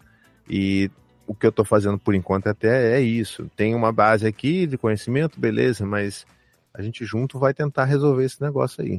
Cara, e assim, eu, eu tô feliz demais a gente ter conseguido trazer você aqui logo no começo do ano, porque eu já disse isso, pode ser meio egocêntrico, mas é um ano, para mim, é, também importante, um ano de transformação, aí, um ano que eu vou, é, se Deus quiser, chegue até lá, vou celebrar meus 50 anos de idade, e é um ano que eu tô me permitindo, já desde o começo do ano, começar a fazer várias coisas e pensar as coisas de uma maneira diferente, sabe?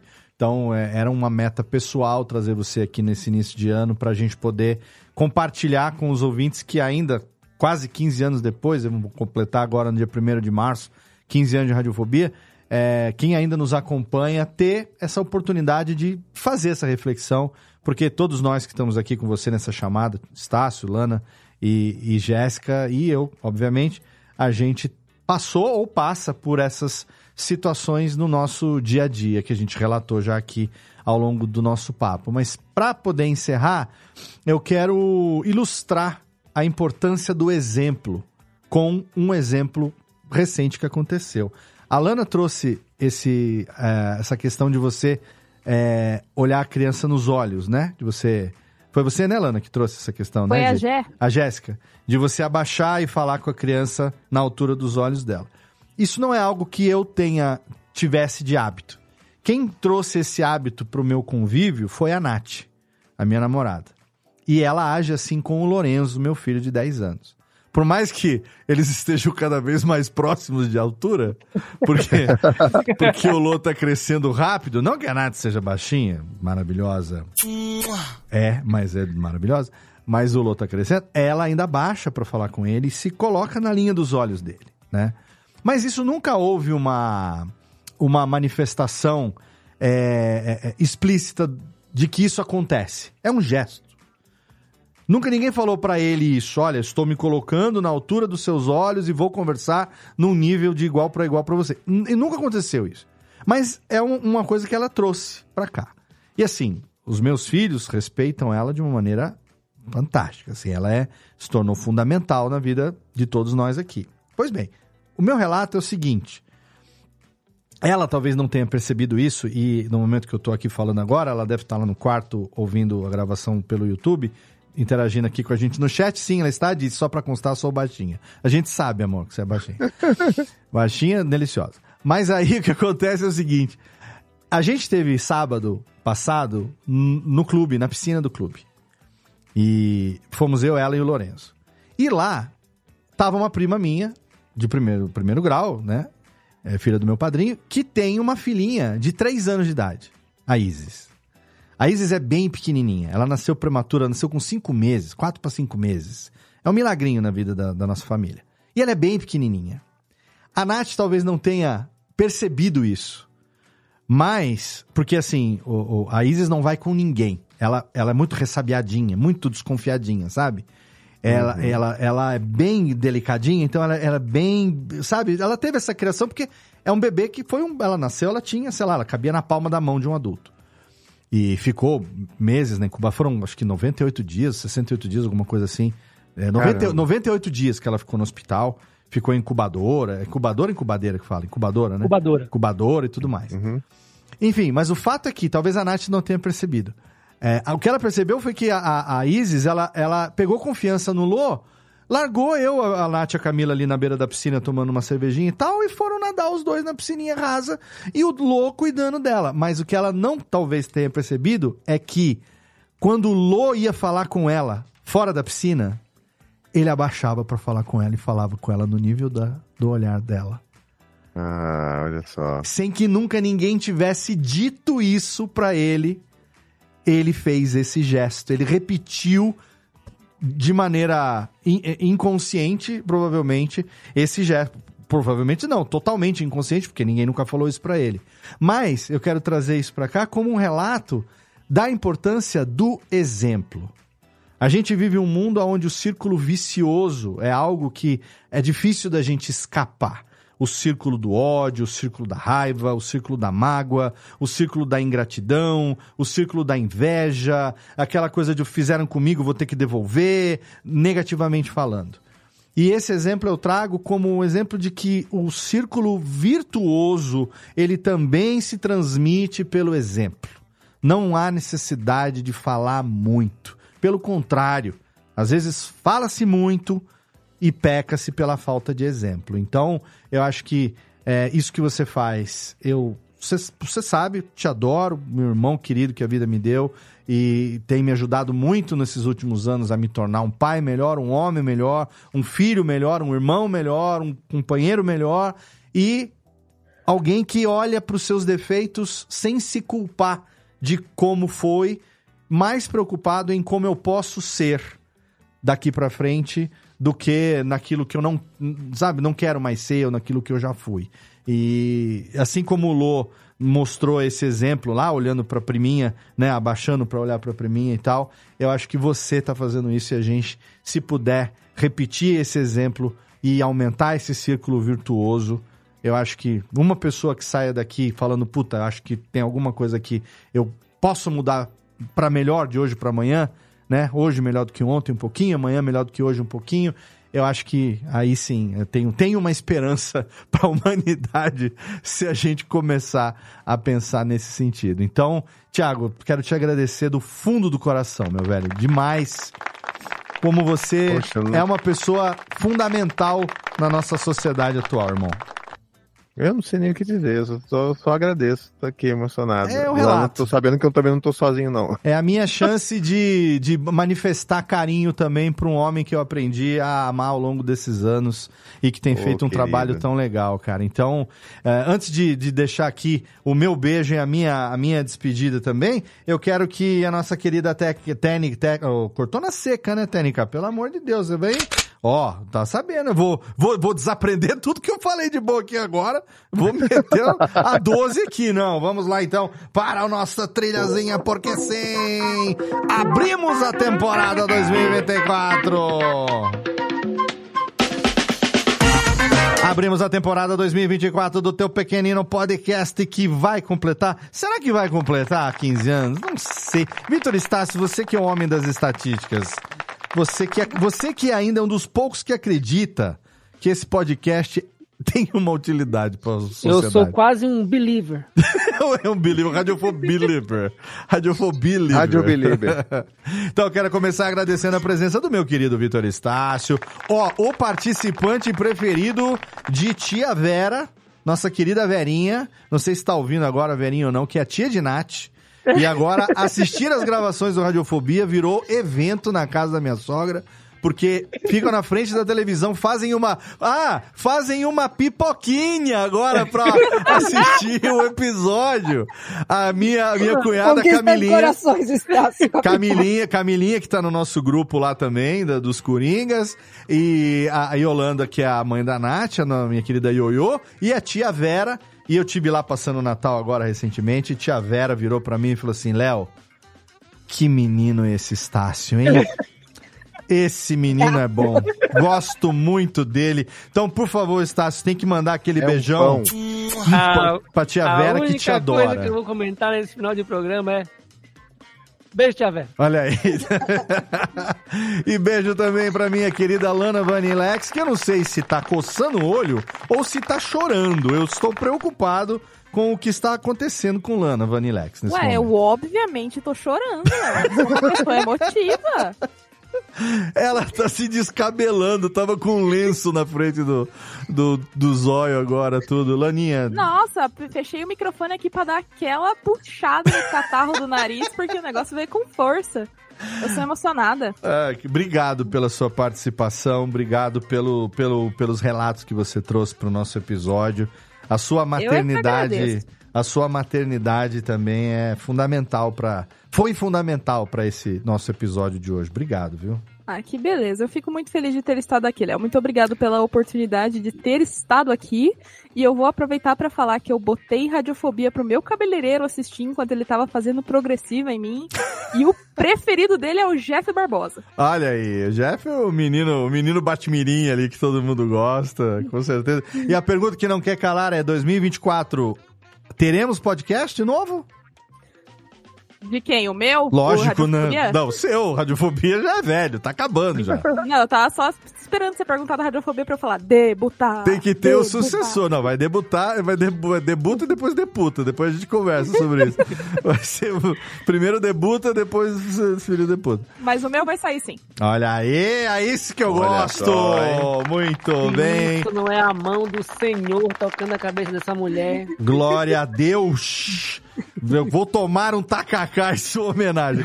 E quero agradecer também a presença diretamente de Santa Maria da Boca do Monte, a menina que merecidamente tirou as férias, foi, foi molhar o popô na água, do mar, foi Santa Catarines. Litoral Isso. catarinense, é isso? Molhei mais de chuva do que de mar, Olha, bem. bem-vindo ao meu clube, tava viu? bom, tava bom. Bem-vindo ao meu clube. Minha querida Jessiquinha Dalcin. Obrigado, Jessiquinha. Ah, eu que agradeço, papo maravilhoso aí, Thiago. É, mandei hoje, ah, que hoje teve episódio lá no, no Pausa pra Sentir, né? Sim. Teve, teve Uhum. episódio. E lá no espacinho de comentar o episódio, o que você achou desse episódio, eu mandei. Algo me diz que no Radiofobia de hoje vai ter choradeira. Ah, foi você. Tá aí, ó. tá aí, ó. Tá vendo? Cantou a Exatamente. pedra. Tem episódio. Eu olhei, eu, eu aprovei, aprovei antes de entrar aqui. Ó, É. tá lá público já, a galera pode ver. Episódio 4 do Pausa pra Sentir, a escala do sofrimento. Está ali, lançado na data de hoje. Tá Muito até se bem. abanando a Lana, final- coitada. É, com certeza vai fazer, já está fazendo parte do meu dia a dia também e das minhas reflexões. Muito obrigada. Jessiquinha, ah, Ineditados voltou ou tá de hiato ainda? Está de hiato, volta em fevereiro. Fevereiro, muito bem. Merecida. Ah, sim, porque afinal de contas a universidade está de férias, né, nesse momento. Não, não, na verdade a gente não tem férias coletivas, Ah, mas tá. eu estou de férias. Ah, isso sim, é eu isso que ainda eu estou gosto. de férias. É isso que eu gosto, Volto tá semana vendo? que vem. Que maravilha. Aí eu vou começar a programar os episódios de, de fevereiro, enfim. Afinal, Jéssica Dalcin é podcast. Ela é o podcast. Ela vive o podcast. Muito bem. E obrigado diretamente do Rio de Janeiro, diretamente do Pausa pra Sentir, do Tricô de Paz, do Paizinho Vírgula, o pai dos quatro, com os, com os dois casal de Cavaleira do Mini Apocalipse, o marido, marido da Anne. Obrigado, meu querido Tiago Queiroz. Que delícia de programa. Obrigado pela generosidade mais uma vez, meu velho. Ô, gente, poxa, muito obrigado, de verdade. Foi delicioso começar o ano com essa conversa aqui. Então, poxa, podem contar comigo aí, precisar para tapar a figurinha, falar de falar de videogame, falar de, pô, de qualquer coisa, jogo de tabuleiro. Eu volto aqui e falar com alguém. Eu não preciso vir aqui para fazer Lana chorar também não. Então, assim, pode pode chamar de qualquer coisa também que a gente vem aí. Maravilha. Eu amo de paixão o teu trabalho, Léo. Amo Obrigado, você, irmão. o que você faz, o que que você representa. E, cara, que prazer, que, que alegria. Eu tô, tô aqui transbordando de alegria de poder ter conversado um pouco com vocês, conhecido vocês também. Então, podendo aí, querendo conversar comigo, podem me chamar. Podcast ou não, tô aí, tá, gente? Obrigado. Ô, Léo, um beijo pra Anne também, que a gente ama ela também. Sim, com certeza.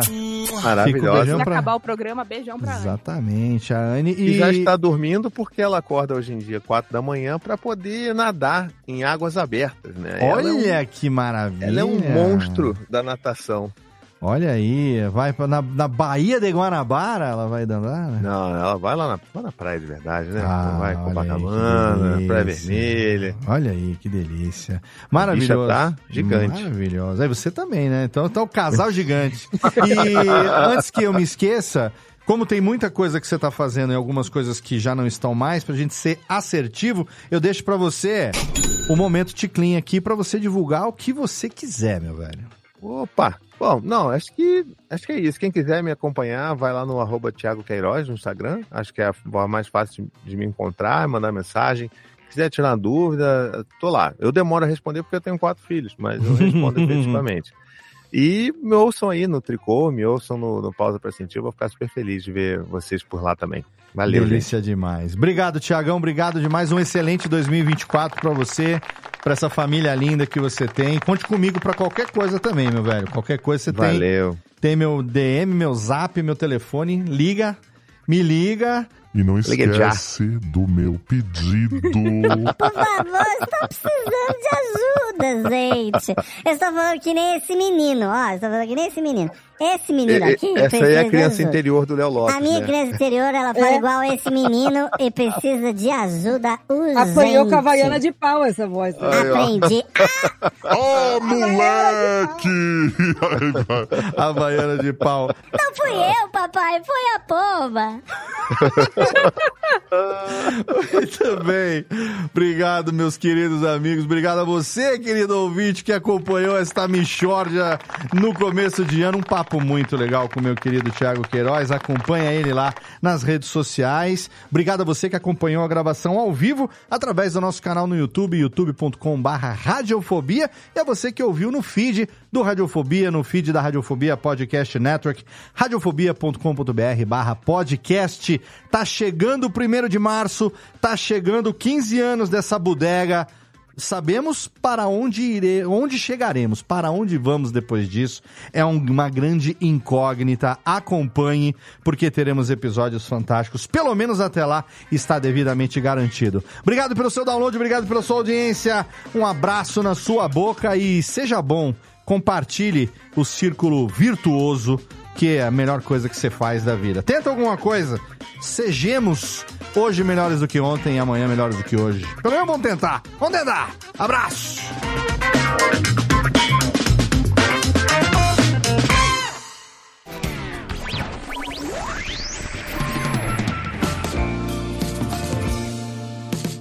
Este podcast foi publicado pela Radiofobia Podcast Network. Acesse radiofobia.com.br barra podcast para conhecer e ouvir todos os nossos programas ou assine no seu agregador de podcast preferido. Esperamos você no próximo episódio.